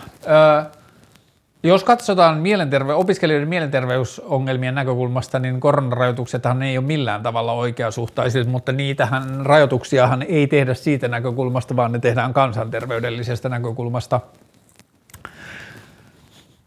Ää, musta tuntuu, että jos me oltais haastateltu ihmiskuntaa liittyen pandemioihin, me oltaisiin niin annettu referenssiksi mustasurma ja lepra ja äh, spitaali ja niin kuin polio ja kaikkia semmoisia vakavia sairauksia, mitä maailmassa on mennyt läpi ja oltaisiin puhuttu niihin liittyvistä rajoituksista ja toimenpiteistä ja kaikesta muusta, niin musta tuntuu, että meidän kollektiivinen, en mä tiedä, ehkä on liioteltua sanoa kollektiivinen, koska korona- ja rokotekriittisyys ja kaikki tähän liittyvä keskusteluhan on mittasuhteistaan vääristynyttä huomattavan pieni osa ihmisistä on niin kuin rokotekriittisiä tai jotenkin bla bla bla, mitä kaikkea siihen liittyy, mutta ne saa vaan julkisessa keskustelussa ja sosiaalisessa mediassa enemmän roolia kuin mitä niiden prosentuaalinen osuus on. Mutta joka tapauksessa Mä luulen, että sellaisia äänensävyjä, mitä koronakeskustelun tällä hetkellä liittyy, oltaisiin kuultu paljon vähemmän, jos oltaisiin puhuttu menneessä aikamuodossa aikaisemmista taudeista tai semmoista niin yleismielipiteestä tautien, tautien vakavuut, niin tautien hoito ja tautien leviämisen estämiseen liittyvistä toimista. Mutta nyt sitten kun tämä korona on tapahtunut modernina aikana, niin jotenkin tuntuu, että ihmisi on olemassa semmoinen kulttuuri ja tapa keskustella, jossa se on niin kuin – se on niin jotenkin enemmän ihmisten käsissä ja oikeudessa kritisoida sitä tapaa, miten sitä hoidetaan ja Mä huomaan myös, että koronakriittisyyteen, rokotekriittisyyteen ja kaikkeen muuhun, niin niihin hirveän harvoin niiden kriittisten suhtautumisten perään esitetään vaihtoehtoinen tapa, miten se pitäisi hoitaa. Et kritisoidaan kyllä, mutta mä harvoin kuulen, miten näiden kritisoijien mielestä se tilanne pitäisi hoitaa. Mutta joo, jos katsotaan opiskelijoiden mielenterveystilanteen kannalta, niin koronarajoituksethan on täysin suhteettomat ja ihmiset on joutunut aloittamaan kouluja tapaamatta opiskelijakumppaneita ja kaikkia niin kuin vitun ikäviä asioita – mutta kun tämä on pandemia ja tässä yritetään niin kuin hoitaa kansanterveydellisestä näkökulmasta tätä ja terveydenhuollon kestävyyskyvyn näkökulmasta ja Okei, se on sitten toinen asia, josta voitaisiin keskustella, tai on varmaan niin kuin paljon keskustelua käytävissä, että minkälainen suhde meidän, meillä on kuolemaan ja minkä verran me annetaan luonnollisia kuolemia ja kaikkea muuta. Mutta että sekin on yksi näkökulma, että kuinka paljon me yritetään minimoida niin kuin koronaa ja aiheuttavat kuolematapaukset ja muuta. Mutta Hmm. Niin, en mä tiedä, onko mulla tähän mitään fiksumpaa vastausta, mutta että nehän on, koronarajoituksethan ei ole oikeasuhtaiset suhteessa opiskelijoiden mielenterveysongelmiin, mutta kun se ei ole se ensisijainen mittari, jolla sitä käsitellään. Ensisijainen mittari on joku terveydenhuollon järjestelmien kantokyky ja ihmisten kuoleminen ja kaikki muu tällainen. Ja sitten on seurannut ihan vitusti todella todella perseisiä ulottuvuuksia. Ja mitä mielenterveysongelmiin tulee – niin joko tilastot ei pysty mittaamaan niitä tai niin kuin meidän julkinen keskustelu ei pysty tuomaan sitä esiin tai niitä tuhoja päästään tarkastelemaan vasta myöhemmin tai tämä, tämän vaikutus on ollut pienemmät kuin mitä mä olisin kuvitellut. Et joko me nähdään vasta myöhemmin, kuinka haitallista tämä todella oli, tai sitten mä olisin siis olettanut, että tämä tai mun ennakointitilanteesta oli paljon vakavampi ja tuhoisampi, mutta ehkä me ei vaan nähdä vielä niitä asioita. Uskotko, että tieteellisin metodein tullaan vielä verifioimaan ihmissielun olemassaolo? Sielun määritelmä varmaan pitäisi käydä tässä ja sitten mä luulen, kun mulle sielu on vähän niin kuin tietoisuus, tai itse asiassa se on tietoisuus, koska mä en usko kristilliseen narratiiviin, niin mä en usko myöskään kristillisyyden käsitykseen sielusta, niin mulle sielu on sama kuin tietoisuus, on jotain ainutlaatuista, mitä vain yhdellä ihmisellä on kerrallaan, että, tai siis jokaisella ihmisellä on ainutlaatuinen tietoisuus, koska kukaan muu ei ole kokenut sitä samaa elämänpolkua kuin yksittäinen ihminen, niin se on mulle sielu. Ja sieltä tulee, että jos sanotaan, että jossain musiikissa kuuluu soittajansa sielu tai jotain, niin se tulee sieltä, että se elämän, sen ihmisen ainutlaatuinen elämänkokemus että se onnistuu olemaan jarruttamatta sitä, mikä hänen sisältään tulee, ja sitten se on niin kuin sielu, joka puhuu, mutta uskonko mä, että tietois, mä en ole ihan varma saadaanko me tietoisuudesta öö, kiinni mun elämän aikana, ikävä kyllä. Tietoisuus on asioita, joka mua kiinnostaa about eniten maailmassa, mutta silti musta tuntuu, että me ollaan vielä niin kaukana sen hiffaamisesta, kun me ei edes tiedetä, mistä se tulee. Niin siksi mä en ole ihan varma kyllä, saadaanko me mun elämän aikana siitä kiinni. Mutta joo, tuohon sieluasiaan mä en kyllä ehkä osaa vastata. Urheilupilvessä olen puhunut aiheesta, mutta on tosi kivaa, varsinkin kestävyysurheilupilvessä. Suosittelen kokeilemaan, jos tekee kumpikin niistä asioista on sellaisia, että ne voi väärinkäytettynä olla haitallisia ihmisen elämälle ja ne voi aiheuttaa addiktioita, niin mä suosittelen molempia niistä varauksella, mutta jos molemmat kuuluvat jo elämään sekä kestävyysurheilu että pilvenpoltto, niin sit suosittelen kokeilemaan niitä yhdessä, mutta jos kumpikaan niistä puuttuu, niin mä en ota vastuuta, jos, että mä en suosittele kumpaakaan niistä kokeilemaan, että se on niin kuin aikuisen ihmisen omalla vastuulla. Mistä unelmoit tällä hetkellä? No tällä hetkellä mä varmaan unelmoin aika paljon tuosta juoksuprojektista. Mä mietin sitä tosi paljon, mä suunnittelen sitä tosi paljon, mä yritän miettiä ulottuvuuksia, joita mä en ole ottanut huomioon ja niin edelleen, ja se on niinku semmoinen kiehtova ajatus, mutta mistä muusta mä unelmoin? Mm, mä elän tällä hetkellä tosi onnellista elämää. Mä en Ehkä se on jotain, mitä mä haluaisin ravistella itsestäni ulos, jotain niin kuin unelmia, että ehkä mä en ole nyt viime aikoina antanut itselleni niinkään lupaa, välttämättä lupaa unelmoida asioista niin paljon kuin mä ehkä haluaisin. Mistä muusta mä unelmoin? Mä unelmoin, että mä voisin ostaa tämän kämpän ja remontoida ton keittiön. Mä unelmoin. En mä tiedä. Ei, mä, musta tuntuu, että mä oon menossa sellaisia, tai niin kuin, mä unelmoin, että mä koen elämässä asioita, joita mä en osaa ennakoida, koska sattuma tuottaa aina parempia asioita kuin suunnittelu. Aluevaalit ei juuri voisi vähempää kiinnostaa, tuskin äänestän. On vaan enemmän niin tämmöistä poliittista jotain nukketeatteria ja showta ja puolueiden oman tärkeyden alliviivaavista kuin oikeasti yhteiskunnan ongelman ratkaisua, että mun ihanne maailmassa –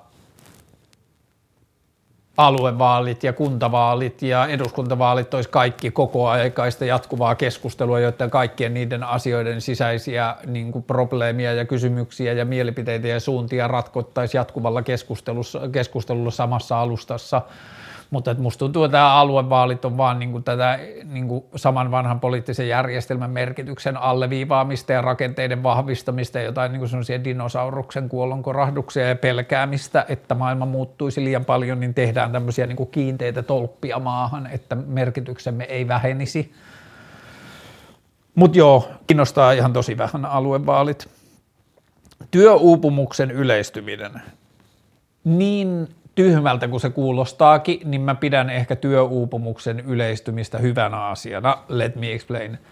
Mä pidän hirvittävänä ja ikävänä ja perseestä olevana asiana sitä, että ihmiset joutuvat kärsimään työuupumuksesta, mutta mä koen, että nykypä mun veikkaus ja hunch on, että nykypäivän työuupumus johtuu enemmän ja enemmän siitä ristiriidasta, mikä ihmisillä on työn järkevyyttä kohtaan, kuin välttämättä siitä työn määrä ja tapa tehdä sitä olisi hirveästi lisääntynyt. Me ollaan tehty niin perseisillä tavoilla töitä viimeiset 20-30 vuotta, että mä en tiedä, voiko ne enää lisääntyä, voidaanko me enää tehdä tyhmemmin mutta työuupumus lisääntyy, koska musta tuntuu, että ihmisillä on niin kuin kuilu sen kanssa, mitä ne kokee järkevänä ja merkityksellisenä ja sen kanssa, mitä tehdään työksi ja millaista työ on. Niin siksi mä koen työuupumuksen hyvänä asiana, että työuupumus rohkaisee ihmisiä ottamaan lopareita, työuupumus rohkaisee ihmisiä miettimään työelämäänsä uudelleen ja rohkaisee miettimään sitä uudelleen, mitä ne haluaa tehdä elämässä ja niin edelleen. Ja että onko tämä meidän länsimainen elämäntapa fresh ja niin edelleen – niin joo, mä en toivo kenellekään työuupumuksen kärsimyksiä ja sitä ahdistavuutta ja kaikkea sitä, mitä työuupumukseen liittyy, mutta mä koen yhteisölle tarpeelliseksi sen, että meille tulee työuupumusta ja sen sivuseurauksia, jotta me pysähdytään tarkastelemaan meidän tapoja kokea maailmaa. ja te, niin elää sitä ja pelata sitä. Rakkauden tunteen muuttamisen vaikeus, jos mä ymmärrän tämän kysymyksen oikein, niin tämä varmaan liittyy siihen, että ihminen on syvässä rakkauden tunteessa ja haluaisi muuttaa sen johonkin muuhun muotoon, niin mä ehkä veisin vastaukseni vähän takaisin siihen, mitä mä puhuin alussa siitä sydänsuruista selviämiseen, että tarkentaa sitä niin kuin omaa tilannettaan siinä asiassa, että jos on käynyt selväksi, että se rakkauden kohde ei koe samalla tavalla tai mikä ikinä se syy onkaan, että haluaa muuttaa sen rakkauden tunteen joksikin muuksi, niin pitää käydä sitä niin kuin rationaalista keskustelua siinä vaiheessa itsensä kanssa, kun se, sillä ratiolla ei tunnu olevan vielä yhtään mitään järkeä ja sen avulla yrittää auttaa sitä omaa katsettaan ja niin kuin kiinnostustaan kohdistumaan jonnekin muualle päin maailmaa ja niin kuin uusiin asioihin ja asioihin, joita ei osaa vielä kuvitella ja asioihin, joita ei osaa kokea vielä arvokkaaksi ja niin edelleen. Joo, ravistelu. Öö, Ohjeita aloitteleville podcastereille, don't. Ei vaan. Ää, ehkä mun ainoa ohje aloittelevalle podcasterille on, että lakkaa olemasta aloitteleva alapodcasteriksi. Tee. Niin kuin nauhita tiedosta ja julkaise ne. Tekniikalla ei ole juurikaan väliä hyvä podcasti voidaan nauhoittaa iPhoneilla tai millä tahansa älypuhelimella, modernilla älypuhelimella, sillä ei ole väliä. Mun ensimmäiset 150 000 podcast-kuuntelua aikoinaan tuli iPhoneilla nauhoitetuilla podcasteilla. Niin, ainoa este mun mielestä podcastin syntymiselle on ihmisen omat vaatimukset sitä kohtaan, ja niitä vaatimuksia vastaan pääsee taistelemaan tekemällä sitä ja oppimalla sitä kautta – mutta ehkä toinen ohje, mitä mä haluaisin sanoa podcastin tekijälle, on se, että älä yritä kuulostaa muilta podcasteilta, yritä kuulostaa sun podcastilta. Niin kuin, tee sitä, mikä tulee. Nyt mennään siihen sieluun ja tietoisuuteen, mutta tee sitä, mitä tulee sisältää. Älä tee sitä, mitä sä kuvittelet, että podcastin pitää olla. Me, mitä me tarvitaan kaikista vähiten on podcasteja, joita on jo olemassa. Nyt tarvitaan eikä tämä liity vain podcasteihin, vaan tämä liittyy valokuviin tai kirjoihin tai sosiaalisen median sisältöihin tai mitä tahansa, mitä ihminen haluaa tehdä, niin mitä me tarvitaan on jotain, mitä ei ole ennen tehty, ei sitä, mitä on jo tehty. Ja menestyksen tavoittelemisessa on usein mun mielestä se haitallinen elementti, että menestystä tavoitteleva tekeminen pyrkii helposti kopioimaan menestymismalleja jo menestyneiltä tekeleiltä. Ja silloin mä ajattelen, että sen sisällön arvo laskee, kun se on jotain, mitä on tehty jo. Kaupunkisuunnittelu. Tämä on kyllä semmoinen asia, josta mun pitäisi vähän niin kuin päästä jonnekin syvemmälle itsessäni, että mä saisin kiinni jostain ajatuksista, koska tämä kiinnostaa mua tosi paljon. Mutta kaupunkisuunnittelu on myös yksi herkullinen aihe, jossa joten polet, niin kuin, tämä niin kuin poliittisen ilmapiirin tämänpäiväinen keskustelu, tai jotenkin semmoinen niin kuin sen tila tulee näkyville, että just vaikka joku autoilu kaupungissa saa poliittisista syistä, mä ajattelen suurempaa roolia kuin olisi järkevää jotenkin pitkällä aikavälillä, esimerkiksi kaupunkikehittämisen kannalta, että Esimerkiksi kaupunkikehittämisessä olisi, tai kaupunkisuunnittelussa pitäisi olla rohkeutta pakottaa tai ohjata ihmisiä tietynlaisiin vaikka liikkumisen muotoihin, että jos tehdään autoilua vaikeammaksi ja parannetaan julkisen liikenteen saatavuutta, niin aikansa kiukuteltuaan autoilijatkin tajuaa, että heidän on helpompaa siirtyä julkiseen liikenteeseen kuin istua kaksi tuntia päivässä ruuhkissa. Niin sen takia mä koen tosi tervetulleeksi Mm, se on vielä keskeä siihen liittyy varmasti hyvää kritiikin aihetta ja kaikkia bla, bla mutta että Hämeentien pyöräkaista, että kaikki tällainen kaupunkikehitys on mun mielestä tosi tervetullutta ja toivottavaa. Ja sitä pitäisi mun mielestä tehdä aggressiivisemmin, että pitäisi aggressiivisemmin taistella elämäntapoja vastaan, jotka me tiedetään vai, niin kuin vanhentu, jo vanhentuneiksi tai lähitulevaisuudessa vanhentuviksi mä en usko, että me niin kuin halutaan pitkällä juoksulla satojen vuosien aikavälillä rakentaa kaupunkeja, joissa jokainen ihminen kulkee omassa metallilaatikkossaan niin kuin paikasta toiseen. niin sitten meidän pitäisi aloittaa mun mielestä aktiivisempi taistelu sitä vastaan. hmm. Paniikkikohtaukset, onko sulla ollut koskaan? Ja sitten kysyjä laittaa suluissa itse sain elämän ekan muutama päivä sitten. Mä luulen, että mulla ei ole ikinä ollut panikkikohtausta. Mulla on muutamia ollut semmoisia hetkiä, jossa se on voinut olla lähellä. Että mä oon niinku käynyt jossain vähän semmoisessa niinku mestassa, mutta sitten mä oon saanut rauhoiteltua itseäni. Sitten asia, joka tuli mulle uutena vähän aikaa sitten on kaksi asiaa, on panikkikohtaukset ja sitten on ahdistuskohtaukset. Ja niistä on niinku ehkä julkisessa keskustelussa tai arkikeskustelussa ne voi mennä usein sekaisin. Mm, mä join, jouduin tai sain tai mä ajauduin tilanteeseen, jossa mun lähellä ihminen sai tosi niin kuin, kouriin tuntuvaa aika pitkäänkin kestäneen ah, ahdistuskohtauksen tässä aika lähiaikoina, niin mä olin sitten se ihminen, joka rauhoitteli tai olin niin kuin jotenkin se kosketuspiste ympäröivään maailmaan. Ja se oli kyllä tosi vakavan olosta ja se niin kuin, hmm, kun mä en ollut kokijana, niin mä voin vaan kuvitella, miltä se tuntui sen niin kuin kokemuksen sisäpuolelta, mutta ehkä mä ajattelen, että paniikkikohtaukset ja ahdistuskohtaukset on myös yksiä signaaleja liittyen tuohon niin työväsymykseen, että ei välttämättä niinkään työelämään, mutta että meidän niin kuin länsimaiseen elämäntapaan ja semmoisen niin ylikierroksille menemiseen, mihin maailma on mennyt, että jatkuva kilpailu ja menestyminen ja semmoinen niin kuin pitää olla enemmän ja pitää tehdä enemmän ja niin kuin FOMO ja kaikki semmoinen, että me ollaan rakennettu tästä niin kuin maailmasta aika vaativaa, niin ja sitten itsestämme tosi vaativia itsejämme kohtaan, niin mä ajattelen, että paniikkikohtaukset ja ahdistuskohtaukset on varmasti niin kuin osittain ainakin sukua sellaisia kohtaan. Mutta mulla ei hirveästi ole mitään fiksua sanottavaa, ole koulutusta tällaiseen mielenterveystyöhön, eikä mulla ole oikein omia kokemuksia paniikkikohtauksista tai ahdistuskohtauksista, mutta –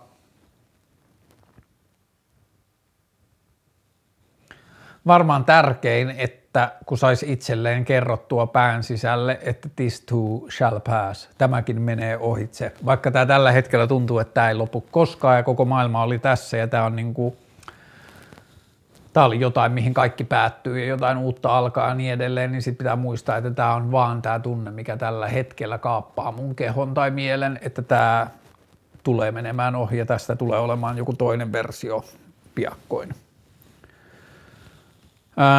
N-sana. Mm. Mä en tiedä, onko mulla N-sanaan mitään sellaista sanottavaa, jota ei olisi sanottu jo. Mutta N-sanan, hmm. niin, en mä tiedä, onko mulla siihen enää mitään fiksua sanottavaa näissä blogeissa on sivuttu siihen liittyviä asioita ja siihen liittyviä keskusteluja, mutta Musta se on aika yksioikoinen asia, että se on niin kuin, musta tuntuu, että se on koko ajan pienempi ja pienempi ihmisryhmä, joka kiukuttelee sitä vastaan, miksei mukaan saisi sanoa, ja sitten kun tekee niin kuin 15 sentin etääntymisen sitä asiasta, että mm, että se, jos se kysyjä, joka kysyy, että miksei, niin saa sanoa, ei ole, kuulu siihen ihmisryhmään, jolla, johon N-sanalla on alun perin viitattu, niin sitten niin kuin ensimmäinen asia on, että sun mielipiteellä ei ole merkitystä tässä asiassa ja sulla ei ole edes oikeutta osallistua siihen keskusteluun. Se ei ole sun asia ottaa kantaa siihen, saako sitä käyttää tai ei. Ää, on myös siisti huomata, mitä kulttuurinen kehitys ja jotenkin kulttuurinen ympäristö ja sen ympärillä käyty keskustelu on tehnyt sillä, että kuinka vaikea siitä sanasta on tullut ja kuinka niin kuin voimakas ja semmoinen niin kuin taianomainen, että se niin kuin heti laukaisee aivoissa sen, että ei ok. Ja tota, Hmm. Ehkä mä toivon, että vuosikymmenien päästä me voidaan päästä siihen, että me ollaan ymmärretty ja sisäistetty siihen liittyvä se väkivalta ja vallankäyttö ja kolonialismi ja kaikki se niin kuin vitulliset hirveydet, mitä sen sanan ympärillä ja sen jotenkin niin kuin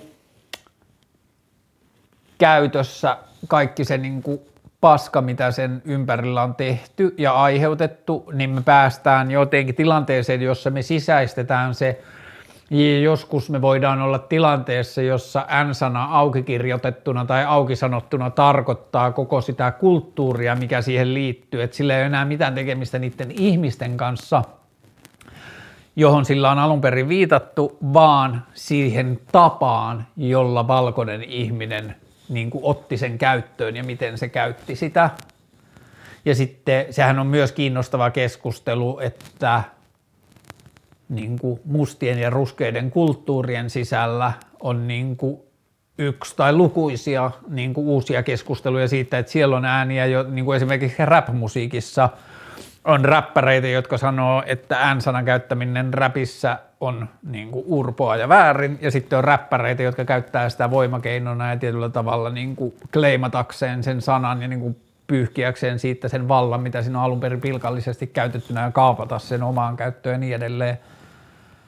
Ja hmm. Joo, mä ajattelen, että tämän sanan liittyen keskustelu on vielä niin kuin jossain määrin kesken, että siitä on jonkinlainen niin kuin ymmärryskonsensus, mutta se on vielä myös tosi tulehtunut ja se on niin kuin tosi arka ja se on niin kuin vielä semmoinen niin kuin siihen liittyy meidän valkoisten osalta semmoista niin kuin häpeää ja niin kuin tajuamista siitä, että miten urpo meidän kulttuuri ja toiminta on ollut ja kaikkea muuta sellaista, mutta hmm. se on varmaan yksi meidän kasvamisen työkaluja ja niin kuin siihen siihen toivottavasti sitä jatkossa käytetään, kasvamiseen ja ymmärtämiseen. Kallinkangas Ysärillä, niille jotka ei tiedä, Kallinkangas on laskettelukeskus Keminmaassa puolessa välissä Torniota ja Kemi ja Merilapissa noin 20-15 kilometrin päässä mun lapsuuden kodista. Kallinkangas Ysärillä on ollut vuodesta 92-99 tai jotain niin mun elämän about tärkeimpiä paikkoja. Oli varmaan 7, 8, 9 vuoden jakso, jolloin mulla oli melkein sata laskupäivää joka vuosi. Lumilautailu oli siis pitkään mulle merkittävämpi asia, tai niin kuin, että rullalautailu oli pitkään mulle asia, jota mä tein kesäisin, koska kesäisin ei voinut lumilautailu. Lumilautailu oli pitkään mulle niin kuin maailman tärkein asia – ja Kallinkangas oli se paikka, jossa sitä lumilautailua tehtiin ja Kallinkangas oli mun nuorisotalo ja Kallinkangas oli mun kaveripiiri ja Kallinkangas oli mun harrastuspaikka ja Kallinkangas oli mun urheiluhalli ja Kallinkangas oli mulle tosi monia asioita ja joka päivä kun mä sain sinne kyydin, mä menin sinne koulun jälkeen, mä tulin illalla takaisin – ja Kallinkangas on näytellyt mulle tosi tosi tärkeää roolia mun elämässä ja siihen liittyy tosi paljon niin kuin hyviä ja semmoisia lähes pyhiä muistoja ja siellä oli myyttisiä hahmoja, joiden kanssa mä myöhemmin ystävystyin ja sieltä kasvo lumilautailun maailmanmestareita ja sieltä kasvoi paljon suhteessa sen kokoon. Se oli ihan pieni nyppylä pienessä kaupungissa, niin suhteessa sen kokoon se näytteli suomalaisessa lumilautailussa tosi suurta merkitystä ja sieltä kasvoi paljon merkittäviä suomalaisia lumilautailijoita, ja kansainvälisestikin menestyneitä lumilautailijoita. Ja lämmöllä muistelen niitä vuosia ja olen tavannut monia ihmisiä siellä, jotka on edelleen mun ystäväpiirissä ja tuttavapiirissä. Öö, joo, myyttinen, myyttinen paikka ja siisti. Öö, Vehko ja natsipelle. Tämä on aika vaikea aihe. Tähän liittyy tosi paljon ulottuvuuksia. Mihin tässä viitataan on siis se, että Johanna Vehko-niminen toimittaja kutsui muutama vuosi sitten Facebook-päivityksessään Junes Lokka-nimistä oululaista trollia natsipelleksi. Ja sitten trolli tekee mitä trolli tekee ja haastoi oikeuteen. Ja sitten alemmissa oikeusasteissa Vehko tuomittiin kunnianloukkauksesta – ja sitten nyt ylemmissä oikeusasteissa vehkoota on vapautettu näistä tuomioista.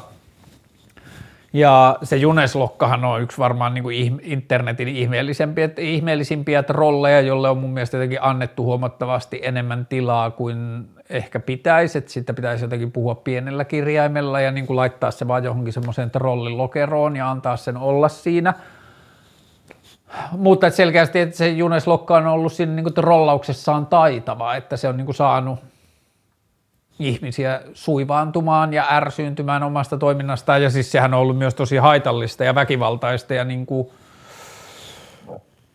rasistista ja niin kuin kaikin puolin kuvottavaa sen toiminta myös, mutta että jotenkin pitää, mä ajattelen, että meidän pitäisi onnistua niin kuin kaiken sellaisen, että kun siinä Juneslokan toiminnassa on myös se niin kuin trollaamisen ydin on näkynyt niin selkeästi, että sen pointti on ollut aiheuttaa järkytystä ja ärsytystä ihmisissä, niin sitten mitä enemmän ihmiset tekee sitä, niin sitä enemmän ne antaa valtaa sille.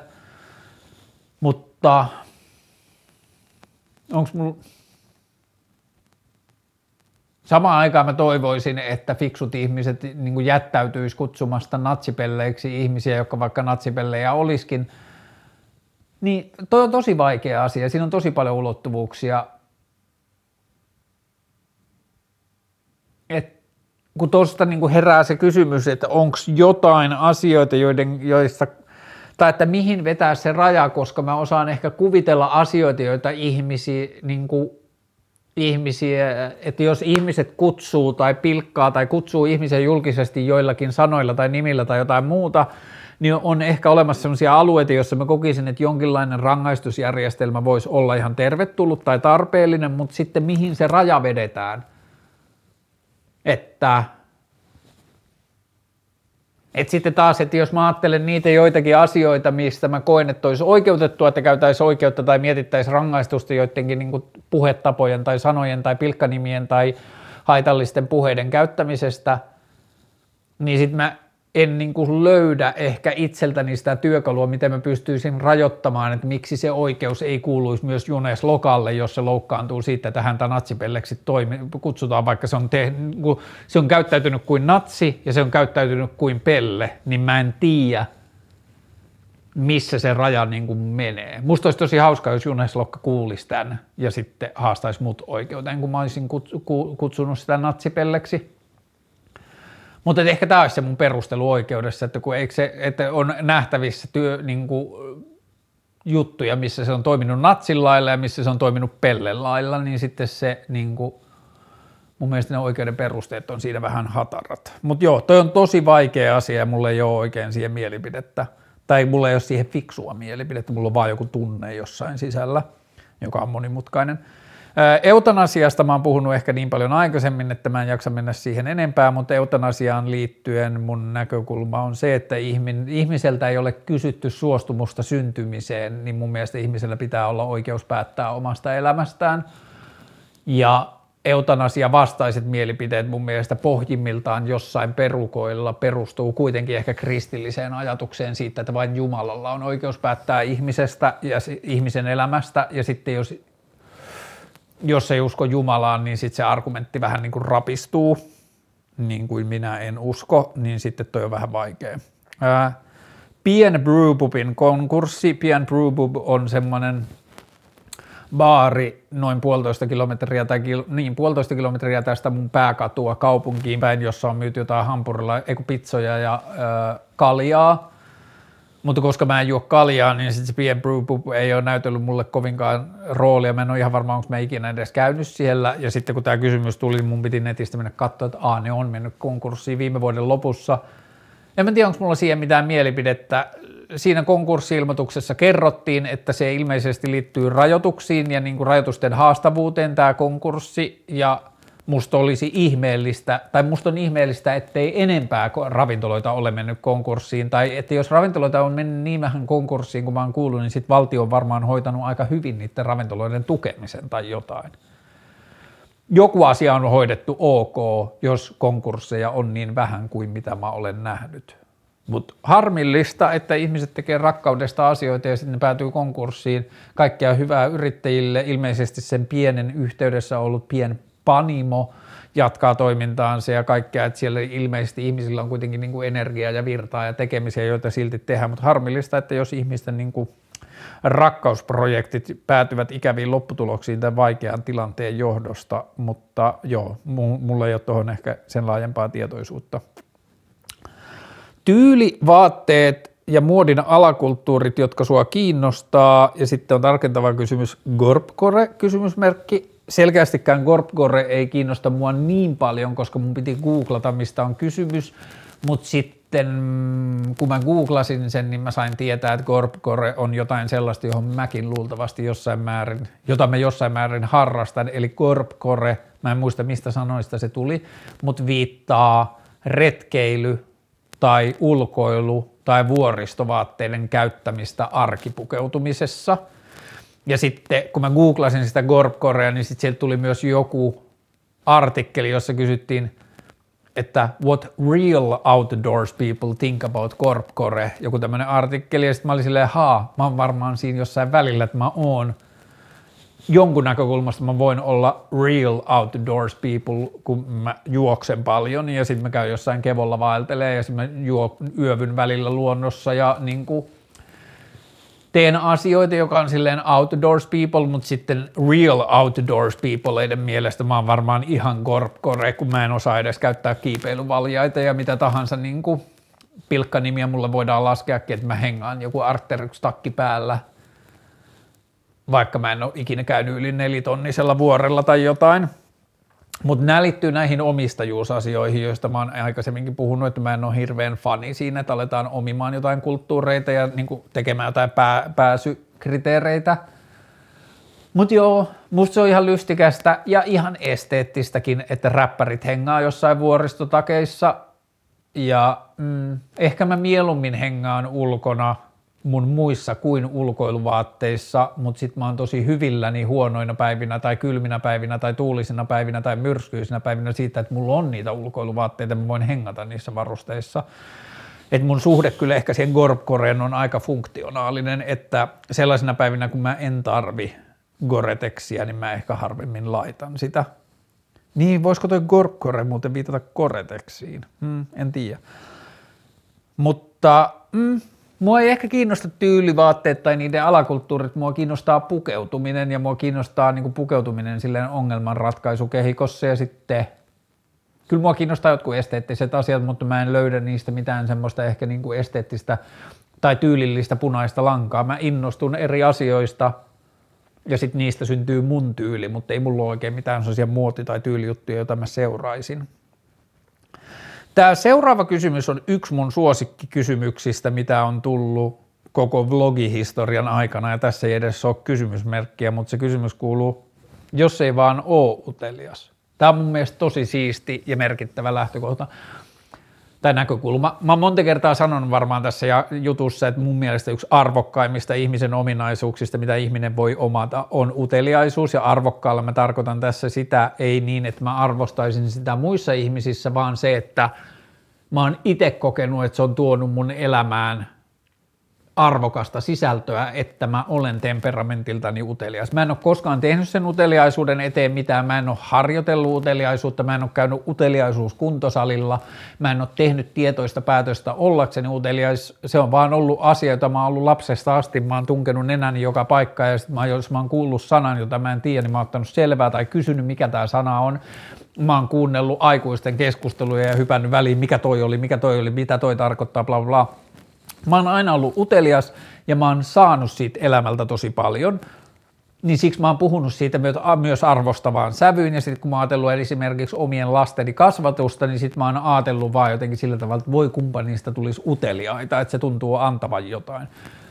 Samaan aikaan mulla on viime vuosina kasvanut tämä ymmärrys siitä, että ihmisten temperamentti, kun mä koen, että uteliaisuus on varmasti asia, jota ihminen pystyy opettamaan tai opit, opettelemaan tai kehittämään itsessään, mutta temperamentti on jotain, sitäkin varmaan pystyy muokkaamaan, mutta mä koen, että temperamentissa on varmaan jotain ulottuvuuksia, jotka vähän niin kuin on. Kun siihen uteliaisuuteen liittyen mä oon miettinyt sitä, että joo, sä voit opettaa itselle uteliaita toimintatapoja – että okei, aina kun mä kuulen jonkun sanan, mitä mä en tiedä, niin sitten mä menen Googleen ja selvitän, mitä se tarkoittaa. Koska utelias toimii niin. Mutta voiko ihminen opettaa temperamenttinsa siihen, että että kun mä koen, että utelias ihminen esimerkiksi niin kuin minä, niin se ei ole multa edes tietoinen päätös. Mun uteliaisuus saa mut menemään kohti sitä sen sanan selvitystä ennen kuin mä kerkeän tietoisesti päättää, että mä haluan ottaa selvää siitä. Se on niin kuin ominaisuus, joka musta pulppuaa. Niin mitä jos ihminen ei ole utelias? A, ensimmäinen kysymys on, ahdistaako se, te, niin kuin, että haluaisiko olla utelias? Jos haluaisi, niin sittenhän se kysymys kuuluu, että sitten se tehtäväksi jää selvittää, mitä kaikkea sitten voi itselle opettaa, kuinka paljon itseään voi opettaa uteliaaksi, jos ei sitä luonnollisesti ole. Mutta tärkeämpää on ehkä se oivallus tai sen rauhan tekeminen, että mä en ole kovin utelias ihminen ja mä oon ihan fine sen kanssa. Mä elän hyvää elämää, mä koen asioita, mä saan ta- asioita, niin kuin mun elämä on sen näköistä, niin kuin mä haluankin elää ja mä vaan totean, että mä en ole utelias. Ja tämä on vähän niin kuin se sama asia, kun mä oon sanonut mun ystäville sitä, että – mun mielestä yksi arvokkaimmista asioista, mitä nuori aikuinen voi itselleen antaa, on tiedostaa se, että mä en välttämättä, mun ei välttämättä tarvitse tulla vanhemmaksi, tai mä en välttämättä halua omia lapsia. Et kun mä ajattelen, että meidän kulttuuri on niin, varsinkin aikaisempina vuosina, niin siitä on jäänteitä edelleen, niin se on opettanut jotenkin, että ihmisen tehtävä on lisääntyä ja kaikkia tämmöisiä niin kuin vitun ihmeellisiä ahdistavia ajatuksia, että nainen ei ole nainen, jos ei ole äiti ja jotain tämmöistä niin kuin tosi jotain konservatiivista ja niin kuin vanhentunutta ja niin kuin ummehtunutta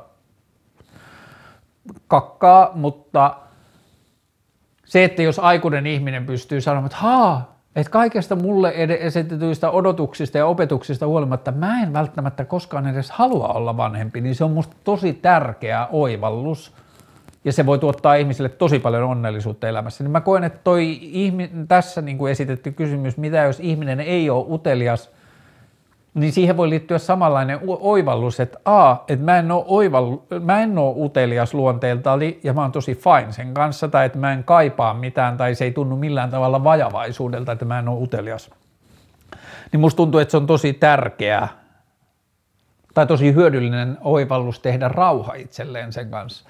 Mutta jos ihminen ei ole utelias ja se haluaa olla, olla utelias, niin sit mä oon kyllä aika kiinnostunut myös siitä, että mitä ihminen voi tehdä sille. Mä oon välillä yrittänyt etsiä myös, mä oon googlaillut tällaisia, että voiko uteliaisuutta opettaa tai voiko uteliaisuutta opetella tai voiko uteliaaksi oppia ja niin edelleen, mutta mä en oikein löytänyt vastauksia. Niin jos kuulijoissa on joku, joka ei ole utelias ja yrittää kehittää itseään siihen suuntaan, niin olen kiinnostunut öö, tuloksista. Olet puhunut paljon rakkaudesta. Mitä mieltä olet siitä, että rakastaa ihmisiä niin paljon, että uhroaa ainoan lapsensa pelastaakseen koko ihmiskunnan? Mä en tiedä kuin yhden tällaisen tapahtuman maailman historiassa ja se on käsittääkseni keksit taru. Niin mä en tiedä osaanko mä tehdä tästä varsinaisesti mielipidettä. Et, mm, teräsmies on luultavasti myös uhrannut itsensä, tai ainakin Marvel-universumissa joita, jotka on uhrannut itsensä pelastaa. Eikö Iron Man, spoiler alert, eikö Iron Man pelas, niin uhrannut itsensä pelastakseen koko ihmiskunnan?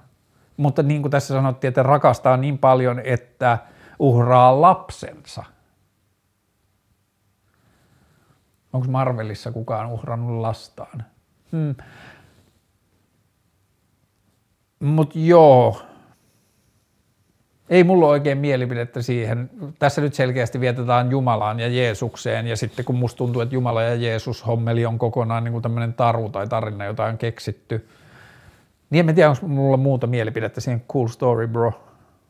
Mm. ATM-lempiasiat. Valokuvaus. Mä oon valokuvannut nyt filmiä tosi paljon. Mulla on kaksi kameraa. Mä ostin vähäinen joulua 20 vuoden haaveilun jälkeen. Mä ostin Leica M6 mä löysin halvemmalla, kun mä oon nähnyt sitä pitkään aikaan. Niin se on ihana kamera. Ja sitten mulla on toi mun kontakspokkari ja sitten mulla on mun digipokkari, eikö digijärkkäri, niin mä oon koko ajan, mulla on melkein joku kamera mukana, mä saan tosi kiksejä, paljon kiksejä valokuvaamisesta, sitten juokseminen, sitten mun rakkauskollega, sitten mun lapset ja niiden kasvaminen, niiden tapa nähdä maailmaa ja niiden meininki, mun koti, mun frendit, mun tuleva juoksuprojekti, tämä keskusteluohjelma,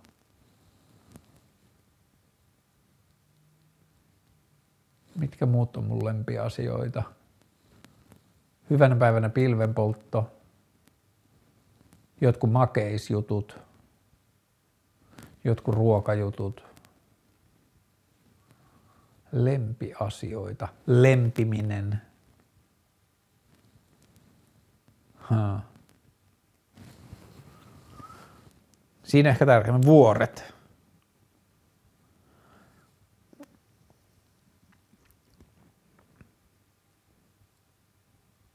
Yliajattelu versus asioiden aidosti hedelmällinen analysointi, missä kulkee raja. Varmaan se raja kulkee siinä paikallaan polkemisessa, että jos huomaa, että se ajatus kulkee vaan luuppia sen asian ympärillä, niin sitten se on ylianalysointia. Jos huomaa, että siihen tulee uusia oivalluksia tai suhde siihen alkuperäiseen muuttuu tai päivittyy, niin sitten se on ehkä hedelmällistä. Osaatko sanoa kirkkokuntaa kautta uskontoa, mihin liittyisit, mikä oli, olisi pakko? Varmaan toi, mikä se on, pastafarismi. Että kun sen pastafarismin pointti on esitte. Mutta kun toisaalta siihen liittyy taas semmoista piraattipuoluetta rollaamista tai semmoista niin kuin, hmm, mä en ole ihan varma, mutta varmaan pastafarismi, koska siinä niin kuin, tietyllä tavalla se koko pointti on osoittaa sitä uskonnon järjettömyyttä. Ihastunut läheiseen ystävään, kertoako hänelle vai ei? Pelkään, että ystävyys kärsii, mutta entä jos tunne onkin, olisikin molemminpuolinen? Mä, mun periaate elämässä on se, että seikkailulle pitää sanoa aina kyllä. Ja ihastuminen toiseen ihmiseen on ehdottomasti potentiaalinen seikkailu, niin mun mielestä se kortti kannattaa katsoa. Ja jos se on hyvä ystävä, niin sitten sen voi esittää kyllä varmasti sillä tavalla syvällisen ja hyvän keskustelun kautta, että nyt kuules on sellainen juttu, että mä oon ihastunut teikäläiseen, minkälaisia ajatuksia tämä herättää, ja jos se ei herätä minkäänlaisia vastakaikuajatuksia, niin mietitään yhdessä, miten tämä asia niin kuin löytää paikkansa niin, että se ei aiheuta ryppyjä meidän ystävyysrakkauteen. Mutta perusajatuksena mä kyllä ajattelisin, että aina kohti rakkautta ja aina kohti seikkailua ja sen takia se asia kannattaa selvittää. Ja sitten kyllä on myös, mä ajattelen, että ihastumisen molemminpuolisuuden selvittämiseen on ainakin jotain indikaattoreita, joita voi selvittää ilman, että sitä asiaa puhuu suoraan, että voi vähän niin kuin laittaa erilaisia palloja ja katsoa, miten niihin vastataan. Hei, tämä oli kivaa pitkästä aikaa. Tässä oli kuitenkin noin kuukauden tauko ja kaikkea, niin mukavaa. Ja mä oon sanonut tätä nyt luvattoman paljon, mutta ei kun en mä edes sano haastattelujaksoista mitään, niin tulee kun niitä tulee. Uh, joo. Siistii. Ja tota, jos tuohon juoksuprojektiin ja reittiin E4 Tornio Helsinki liittyen tulee jotain ajatuksia tai jotain muuta, niin olkaa yhteydessä ja varmaan mä teen tähän liittyen jotain kysymyslaatikkoa tai asioita sitten lähemmin ja kerron vähän tätä valmistautumista ja muuta. Mutta se on tosi jännä ja kiehtovaa ja mä yritän nyt juosta melkein joka päivä. Ei minkäänlaisia pituus- tai kestovaatimuksia, vain niin kuin jotenkin sen luontaiseksi tekeminen ja semmoinen kynnyksen laskemisajatus. Hyvä. Palataan pian ja hyvää uutta vuotta rakkaat kuulijat ja toivokaamme, että kohtuuton korona alistunut maailmamme pääsee jonkinlaiseen seuraavaan vaiheeseen mahdollisimman pian. Love to you and your mom. Moi.